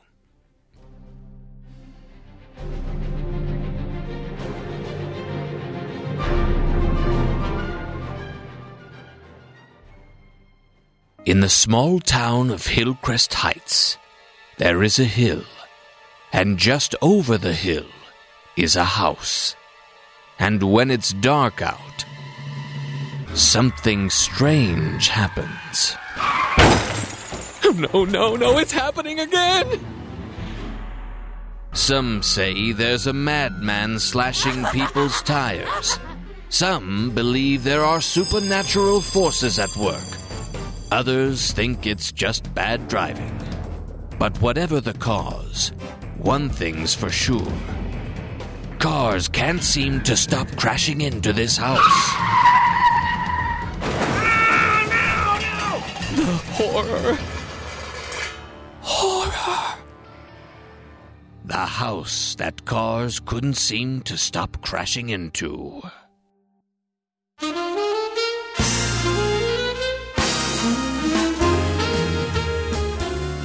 Well, you know what that sound means. We're going to be talking to Rod Gustafson of ParentPreviews.com. Uh, Parent Previews is uh, it's all about helping parents make wiser, more informed decisions when it comes to uh, helping their children find quality entertainment. And Rod Gustafson, welcome back to Screen Cleaning. Hey, good morning, Jeff. So you said I heard, thought I heard you say during the break that uh, the house that the cars crashed into was your grandmother's house. you know, she lived in the middle of a quiet little residential street in a quiet little prairie city here uh, in Canada. Two times, some guy makes a left turn in the middle of the street. Both of them having, you know, maybe imbibed a little bit too much, runs right into her house. We couldn't believe it when it happened once. When it happened twice, we thought, okay, what's going on here? wow. Wow. So yeah, it's it's really art imitating life there. That It trailer. so welcome back. I I've got kind of an impossible task for you here. We've got about you know 10 or 12 minutes for you to educate us on the MPAA and uh, I, I've I've got questions that we'll get to, but can you first of all just tell us a little bit about what the MPAA is and and what their purpose fills? Well, the MPAA is the Motion Picture Association of America, and their their main purpose is to promote and protect the intellectual property rights of motion picture creators. The MPAA is an industry financed organization financed by, I believe, it's seven major studios like Fox and Paramount and Disney, etc. Um, but that is their major reason for being is to basically to promote um, to promote American-made uh, motion pictures. However, most of us, when we hear MPAA, we think of movie ratings. Well, there's a divi- there's a division of the MPAA called the Classification and Ratings Administration, known as CARA, and that is really uh, that's the acronym we should really use if we're talking about movie ratings. But everybody refers to them as the MPAA ratings. So, what's the difference between ratings in the United States and Canada, where you are? Well, the difference between ratings in the United States and Canada or virtually any other country in the world is the United States um, rating uh, system that is operated by CARA under the MPAA is totally voluntary. There is no uh, enforced government legislation in place to to enact a, a, a set penalty if somebody ignores the ratings. So, in other words, if a young person were to enter into, let's say, an R rated movie in the United States, which, if you're under 17, requires an adult to accompany you. So, if you're a 13 year old and you get into a movie and somebody reports this, well, it's really up to the industry to self police, um, you know, and that usually means a little bit of a slap on the wrist and that type of thing. Now, where I live, uh, the ratings are actually, there is provincial government registration, which means a province is like a state. Each of the provinces have their own classification and rating board, and um, and if somebody were to enter a movie who is underage, then supposedly, it, uh, not supposedly, there is legislation in place that could enact a fine, um, a preset penalty for that happening it, frankly, it rarely does, but it is there to kind of keep this heavier hand on this whole aspect of whether uh, younger age people are actually entering in to see movies that they shouldn't be seeing. Yeah. So, uh, you know, we know that there's G, PG, PG 13, R. uh, and then NC-17, I believe, right? Yes, that is correct. In in the United States, anyway. Um, so, what would happen? Let's just say Guardians of the Galaxy two just came out. Let, us just say that uh, Marvel Studios wants to put out a movie, but they don't want to put a rating on it, and so it's not rated. It's not unrated, but it's not rated. What uh, what are the consequences of that? Well, that is definitely possible, and it has happened on rare occasions. But the problem that they face if a, if you were to make a movie, Jeff, and you wanted to do that with your movie, uh, you have every right to do so. It's a free country. But the problem is, is we have the distribution section of the motion picture industry. These are the guys that that actually, um, and the exhibitors as well. So the exhibitors are the theaters. They're the theater owners, the distributors, which are often um, owned by the studios themselves, but there are some independent distributors too.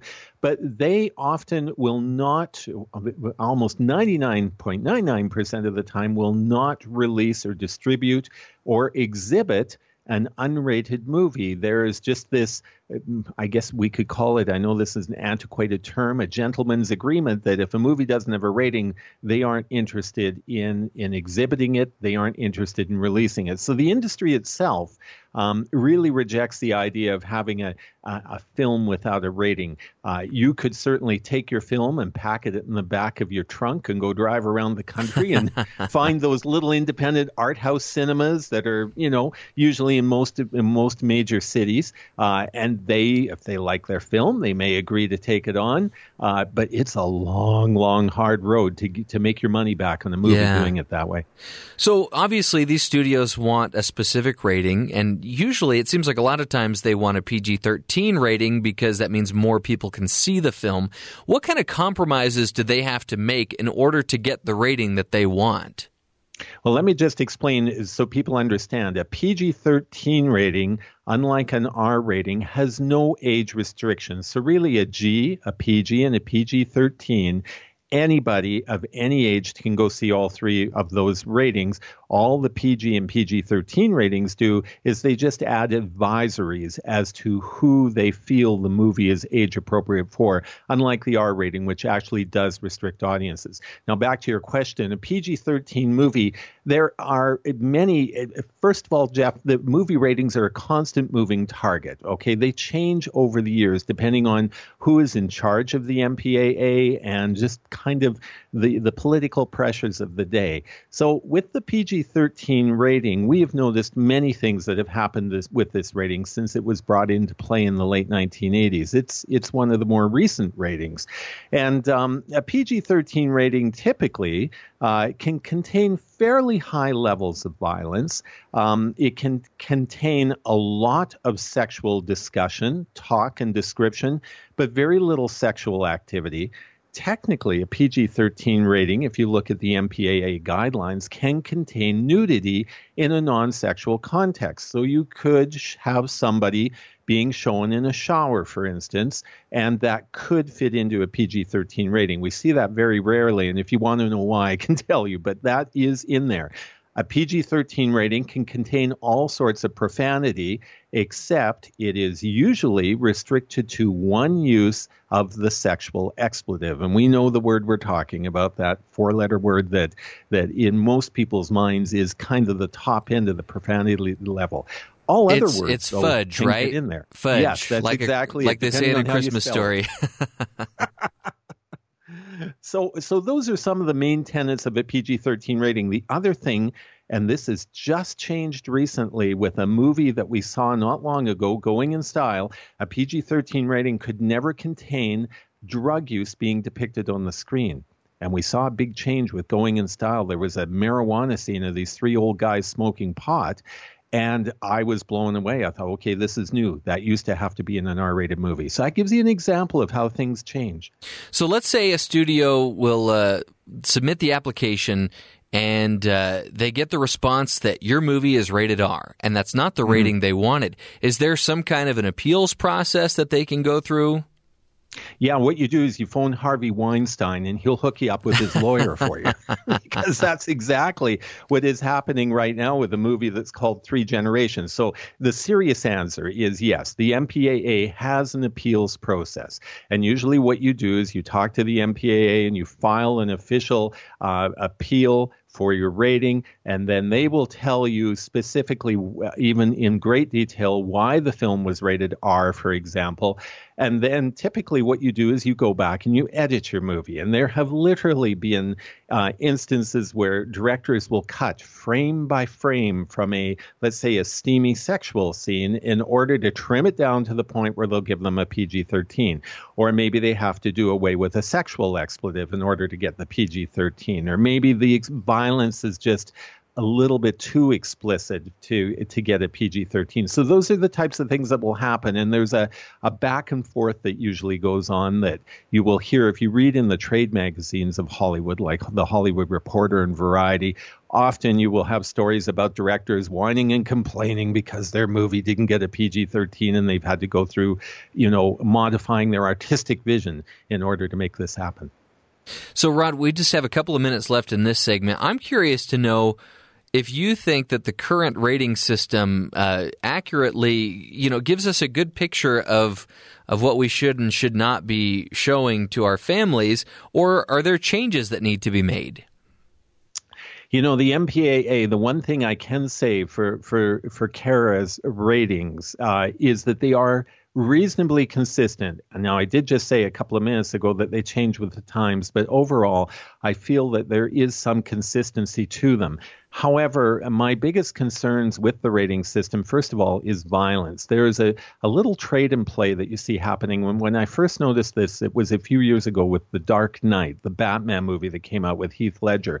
Incredibly violent movie for a PG 13 rating, but there was very little sexual content and very little profanity in that movie.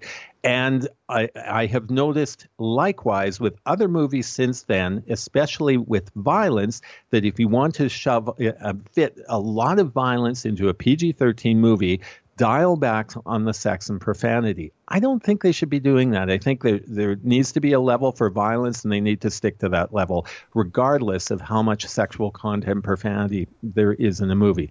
So that is one issue. And then the other issue that we're seeing, and again, bringing up the Harvey Weinstein thing, Harvey Weinstein has gone to the MPAA to appeal um, a variety of movies. He does this repeatedly, and it's usually because there is more than one or two uses of the sexual expletive. And so he has been a constant force on the MPAA to loosen up the rules on including that word in PG 13 movies. Well, you know who's running the movie rating system, Harvey Weinstein or parents, because that is who the movie rating system is supposed to be serving as parents, not movie producers.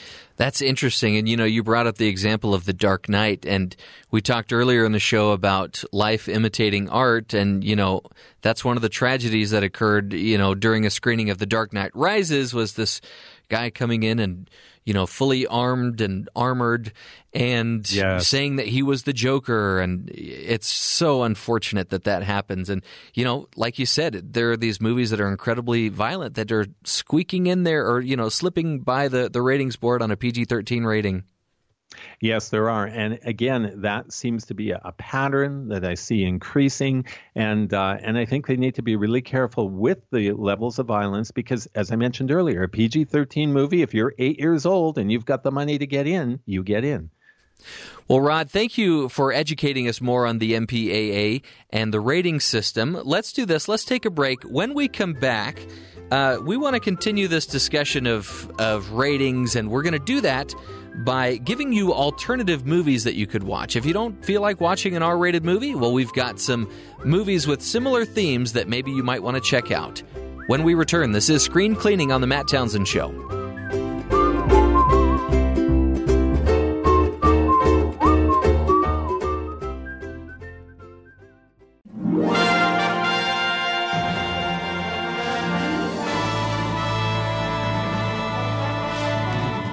Welcome back to Screen Cleaning. I'm speaking with Rod Gustafson from Parent Previews, and uh, we just finished talking about the MPAA and more specifically CARA, which is the ratings board that uh, decides what a film is going to be rated. And we're going to kind of continue uh, that discussion by by giving you a list of films that you can check out that don't have that R rating, but maybe still have some of the same themes and ideas that those movies have, so that you don't have to watch content that you're not comfortable with. So, Rod, thanks for uh, coming prepared for this, and I'm. We, you've got a few, and I've got a few. So why don't we start with you? What's what's a, an alternative to an R-rated movie that we could watch? okay. Well, I need to tell you first of all, Jeff, that so I expanded out a little. The first one is an R-rated movie. We're going to briefly talk about it, but my other two are PG-13s that I still don't think you could should watch. So just to give you a heads up. okay. So the first one, Hacksaw Ridge. You know, um, this movie, obviously, the Mel Gibson film that was nominated for Oscars, and uh, an incredible story, true story about Desmond Doss, uh, played by Andrew Garfield, who uh, w- was in the World War II battle at Hacksaw Ridge as a conscientious objector, but still wanted to participate in um, serving his country as a medic what an amazing story. What an amazingly violent film. Really, um, I, I, think Mel just, he, he has a thing for violence and he didn't need that much.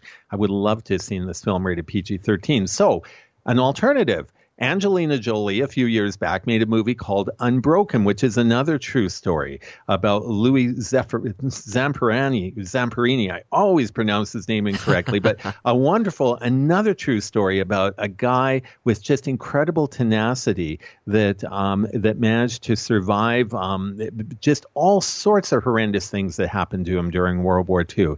And uh, it has it has it's rated PG-13, and there is still war violence, and there's this this is not a movie for children, but it does dial down on the violence enough that you could share this wonderful story with your teens.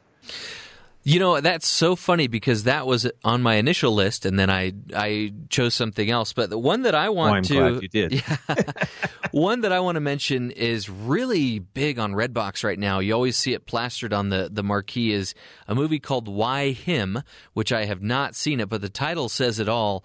This girl uh, takes her parents over to her fiance's house to introduce them to him, and he's this very wealthy uh, young man played by James Franco who is just kind of a buffoon, and her parents, or at least the father, is completely clueless as to why his his sweet daughter would want to marry this idiot. And uh, mm-hmm. uh, so I haven't seen it. It is rated R though.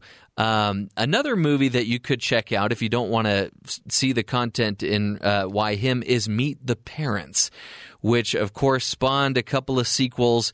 It is PG 13. It's uh, Ben Stiller goes to meet his fiance's family, and the reluctant father in this movie is, of course, Robert De Niro, hmm. who just cannot get behind Ben Stiller, can't get behind the idea of him marrying his sweet daughter.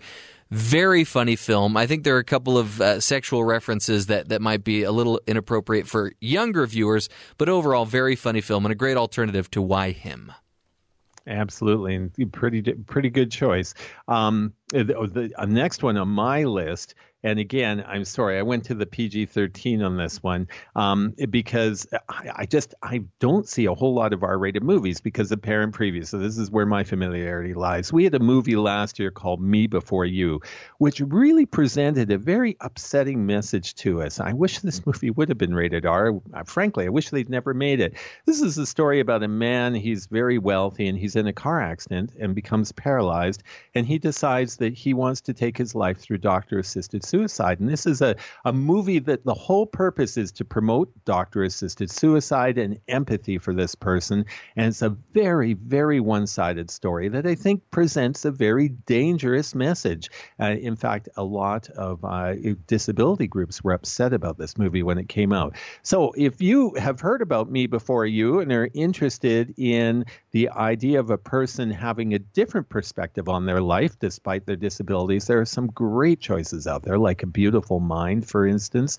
Um, it is a wonderful film uh, that was nominated. I think I'm getting my years mixed up. I can't remember how many years ago this was now, but this is the story uh, about a, the man, the mathematician John Forbes Nash, who was nominated for a Nobel Prize, and he was dealing with many um, mental uh, challenges and that type of thing. The Mighty for young children. I've always loved the movie The Mighty, and this presents a, a young boy who is dealing with a disability and all the wonderful things that he's able to do. And I'm no Stephen Hawking fan because I disagree with many of his philosophies, but boy, I got to give the guy credit. Here is a man that, you know, I, I watch a movie with this rich guy whining because he's paralyzed from a car accident. You look at a guy like Stephen Hawking and what the guy still is able to achieve uh, despite the physical difficulties that he has. And so we had the movie recently, The Theory of Everything, with Eddie Redmayne playing Hawking. Okay, I'm going to give you a couple of honorable mentions before I give you my last one. Um, okay. If you don't want to see the girl on the train, why not check Mhm. out Strangers on a Train or Rear Window? Uh, yes, Rear Window, definitely. One of my favorite movies of all time. Uh, if you don't want to check out Don't Breathe, which is about a group of teenagers breaking into a blind man's home and getting a little more than they, they bit off a little more than they could chew, watch Wait Until Dark, the Mhm. Audrey Hepburn film that got her an Oscar nomination, where she plays a blind woman and uh, has these uh, strangers coming into her home pretending to be friends of her husband, and they're really after a doll that has uh, something in it that they want. So those are my honorable mentions. I now this film I haven't seen. It's The Edge of Seventeen, and uh, it's it's a coming of age high school movie with Hailee Steinfeld, and uh, it's it is R rated. And it just kind of chronicles the awkwardness of growing up in high school and dealing with boys and you know growing you know change changes in your body. So if you don't want to the content of the R-rated film The Edge of 17, check out the PG-rated Napoleon Dynamite. And in fact, I think uh, Edge of 17 even references Napoleon Dynamite at one point. She holds up a picture of herself and she looks exactly like Pedro Sanchez from Napoleon Dynamite. I just know that from the trailers, but uh, that's my other pick. Very good. And I must admit, I say guiltily, I, I enjoyed The Edge of 17, but there's a film that I really wish that they could have done in a PG-13 version, but alas, they didn't. So my, I'm going back to a recent release here that kind of had me a little bit um, uh, frustrated with was a movie called Split. Now, again, this is a PG-13 movie, but it's the story about a, a, a man who uh, who abducts three teenage girls, and uh, and I found the whole thing just quite uncomfortable watching these three teen girls go through this, and it was a lot like, of course, the real world story the, of what happened in Cleveland with those three girls that were discovered in that home a couple of years ago. And so I found Split to be, I mean, you know, there's kind of creepy in a good way, and then there's creepy in a bad way, and it crossed the line for me. 10 Cloverfield Lane, I thought was just a marvelously made movie. And if you're looking for a thriller that, and for some reason, this one didn't bother me in the same way that Split did. So there's a there's an alternative that I think is a better alternative. And again, they're both rated PG-13, but I just felt like one crossed the line where the other one didn't. I agree with you on 10 Cloverfield Lane. That was one of my favorite movies from last year. And uh, Cole is a little Cole is running the board. He's a little offended that you didn't like Split that much Nope, because that, I'm that sorry, looked very near and dear to his heart.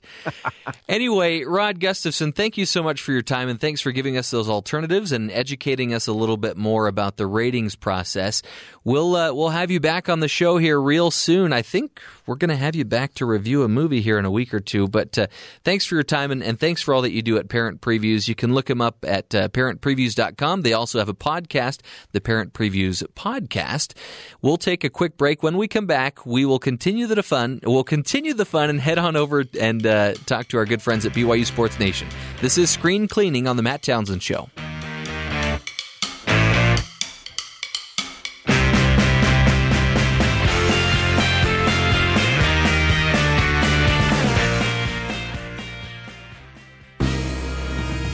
I'm Sean O'Neill, and this is a 90 second movie review of King Arthur Legend of the Sword on BYU Radio.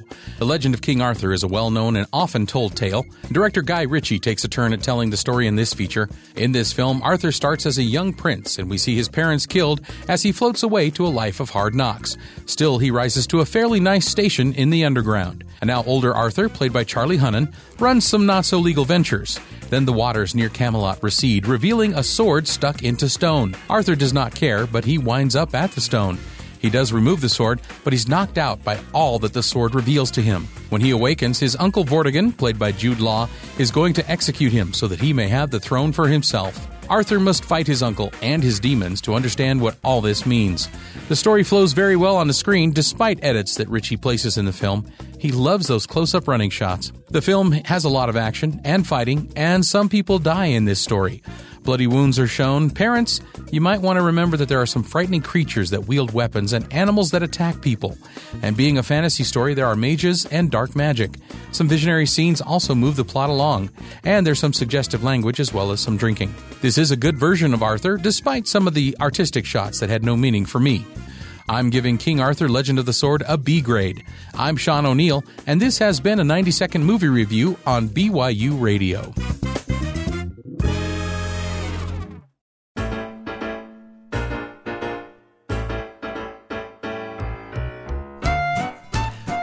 Welcome back to Screen Cleaning on the Matt Townsend Show. And once again, we're heading over to BYU Sports Nation to hear what they've got on their show. Spencer and Jarom, welcome to the program. What's up? How you doing? Oh, hey, we're just uh, we're just we're just making you know making uh, waves Making, on, making so- that on social media, Making that money. making waves. Um, you know, yesterday I mentioned to you guys, sorry to interrupt the social media. Um, yeah. Uh, sorry, I didn't mean to make it sound like I was offended by that. Um, yesterday I mentioned I was going to play a softball game, and I went. I How'd it didn't, go? I didn't know anybody on the team, but I did meet one lady, one lovely young lady named Caitlin, who works with you guys. Oh, Caitlin, Are you playing on the King. co-ed softball team here? I am. Nice. the BYU broadcasting team. So I was nervous because I haven't played in seven or eight years, and I, my hand was hurting. I you know messed it up, and I I got there, didn't know anything about what the rules would be, and there were lines that you couldn't cross in the infield until the ball was hit. So I thought, oh, okay. And it's on grass, so the ball's not going to be hit very hard to whoever's playing the infield. Plus, the guys only get two pitches, so you just got to swing. So that's going to that's going to decrease the number of really good hits that people will get. Uh, also, um, everybody bats every inning, which I wasn't expecting. And Welcome then to co-ed. the team didn't. The other team didn't have enough players, so they forfeited. So right off the bat, there was like zero pressure. Did you stretch? I, I did. told you to stretch. I did stretch, and I stretched afterwards too. Okay. And uh, we won the game. Because of the forfeit. Because of the Well, no, no, no. They did end up pairing us with another team that didn't forfeit, and Oh. so yeah, we did win. I'm not going to say that it was all because of me, but I I will say that I scored the last run by a headfirst uh, slide into home. I don't believe you for a second. Really? Wow! You had a head first slide into home. Yeah. What are you, There- Pete Rose? Is there any video? You gonna evidence game on baseball too? Tell me Yeah. somebody was like Snapchatting or It was pretty epic. Instagramming this thing. It was pretty awesome. Instant gramming. So uh, enough of uh, your social media there. Um, sorry again. I, I don't. Sounds fun. Did you have fun? It was great. It was great. Um, you know, earlier on our show, we we've been talking about some stories of life imitating art and art imitating life. And I know I've talked to you guys before about seeing the Mighty Ducks and going to Big Five and getting a hockey stick and trying to pull off the perfect knuckle puck. Do you guys have any examples of films that you saw that uh, you thought, oh, I'm going to try that? I wanted to be Jimmy Chitwood in Hoosiers. Really? Yes. The I also Gene wanted Hackman to be film? Tom Cruise in Top Gun at one point. yeah, who has? As a six-year-old. Jimmy Chitwood was like the most boring, great player ever. He never missed a shot. But he's just his personality was the worst. I wouldn't want to hang with Jimmy Chitwood. He never missed a shot. What I'm do you not think's talking about is shooting. What do you think's In the- more That's what I wanted to be and do. It was never miss a shot and be the high school basketball star, right? and have no girlfriend because you're so boring. I'm just kidding. In the Richards building, there's a there was a guy with the last name Chitwood on a plaque, and I was like, oh, "Is that is it Jimmy? Does he work at BYU?" As I whispered to myself. That Everybody's story coming up on the Appleseed. You know, everybody's Mormon when you when you do a little digging. You know, Rudy just got baptized into the Mormon church. So many people stopped in their cars Yeah. and uh, th- that aren't Mormon and are like, "Excuse me." what what did you just say? you know, it's funny because when I was a kid, and uh, one of my friends would tell me, "Oh, did you hear that James Franco is taking the discussions?" Oh, I, I bit into that immediately. I was like, "No way!" Anyway, kids will believe anything. I also believe. Yeah, don't don't get me started on that. Eh, What else is coming up on your show in a couple of minutes here, you guys? Oh, let's see. Uh, there was a 23 to 19 baseball game last night featured on Did you hear about this? BYU Huh? TV.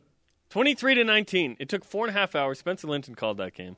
Pretty Wow. good. So there was a five hour, 13 inning game on Tuesday, and then a 23 to 19, four and a half hour game yesterday. So Spencer Linton has spent nine and a half hours on the air. He's produced more content single handedly, talking by himself with Gary Shiny and our fantastic crew this week then name another show just on the air on T- BYU TV right The now. Appleseed. Hours of baseball, and we Nine have a game hours. tonight. And another game tonight, and another game tomorrow. Would you rather see a game just full of runs like that, or would you rather see a closer game where there's only one or two runs scored? I'll answer for Spencer. It's going to be the closer game because there's less time spent at the ballpark. Granted, Miller Park Good is point. an amazing place. It's a beautiful scene. It just you can get a win without having to see 42 runs cross the plate, which was crazy. We'll tell you all about it coming up. What else, you guys? Heath Schroyer is the newest member of the BYU basketball coaching staff. But he's kind of not new because he coached at BYU for four years between 97 and 2001. Why is he back and why is he the perfect fit for Dave Rose's new staff? Hmm. Talk to Steve Cleveland, uh, one of our BYU TV analysts, President Coach Steve Cleveland, former head coach here, who hired Heath Schroyer the first time and was with him at uh, a couple of stops, three in fact. So we'll talk to Steve about Heath Schroyer. Plus, how did Eric Mika do at the NBA Combine yesterday? We'll tell you. Hey, can I? Do we get to hear your 12 second Guardians of the Galaxy Volume Two review that you shared? Sure, download the podcast. Ah. it's at the Low top blow. Of the, it's at the top of yesterday's podcast. I we tweeted it out, didn't we? Did we not tweet it out? I thought we tweeted it out. We did the podcast. It's been put out into cyberspace. Into the cyberspaceness.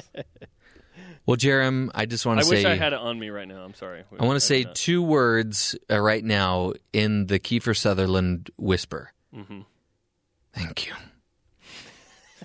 Did you know Kiefer Sutherland's in a band and he came to Salt Lake recently or is coming to Salt Lake? Did he whisper all the lyrics? He's like, "Get me a chopper." Drop the weapon! Uh, yeah, he's either whispering, he's either whispering or screaming at the top of his lungs. yeah. Sounds like a great show, you guys. Knock 'em dead. We'll talk again on Monday. Have a good weekend. Jack Bauer out. Oh, I love I love Keef. The Keef is has been good to me over the years. Well, you know, we always talk about on screen cleaning how our mission here is to help you find the best entertainment around. Uh, one way in which we'll do this is by shining a spotlight on a particular movie, actor, performer, or a story in a segment we're calling Panning for Good. There's good in them there hills.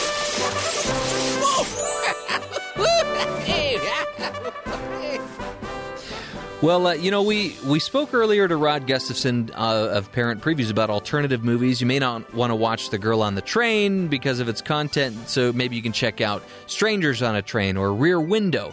Well, in today's Panning for Good segment, we've got another alternative movie. You may not want to watch The Godfather, another R rated film, but maybe you'll want to watch a very obscure film, or kind of around the same time The Godfather was out, uh, kind of with similar themes too, but it's Uh, if it had a rating, I think it was PG or, or G.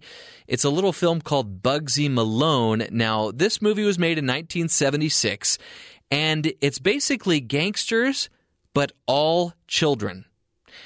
The soundtrack is amazing because it's done by Paul Williams, who wrote pretty much all of the the uh, the Muppets songs back in the day, including the Rainbow Connection. Just an amazing musician. He does the soundtrack for this, and he actually provides his vocals for some of the children singing because you don't hear any of the children's voices while they're singing. They're all dubbed over by adults. And uh, it's these two rival gangs that uh, are trying to fight over this territory. And uh, instead of shooting guns, they shoot, they throw pies at each other and they shoot these guns that are called splurge guns, which are these basically Tommy Tommy gun looking guns that shoot out this pie substance at their foes. And it is just a brilliant clever movie. In fact, we've got a clip from the movie. These two gangs are meeting and they have a clever exchange with with one another. What can I do for you, Sam? About a small dose of straight talk, Dan. Suits me. You've been taking liberties. I've been taking what's mine. Trouble is, it belongs to me. Too bad. Uh, I'm sure we can talk this over sensibly. I'm a businessman. You're a dime a dozen gangster, Sam. Now button your lip, mister. You don't talk dirty to me. I don't like your mouth. I have to have some respect, you know. You'd slit your own throat for two bits plus tax. Keep your wisecracks behind your teeth. Keep talking. Uh, I have my position to think of. Right now, it's not worth a plug nickel. You're a dirty rat, Dan.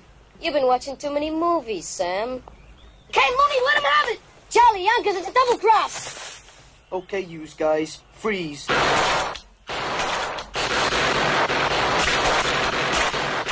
And there you have the sound of the splurge gun. Growing up, this was one of my favorite films.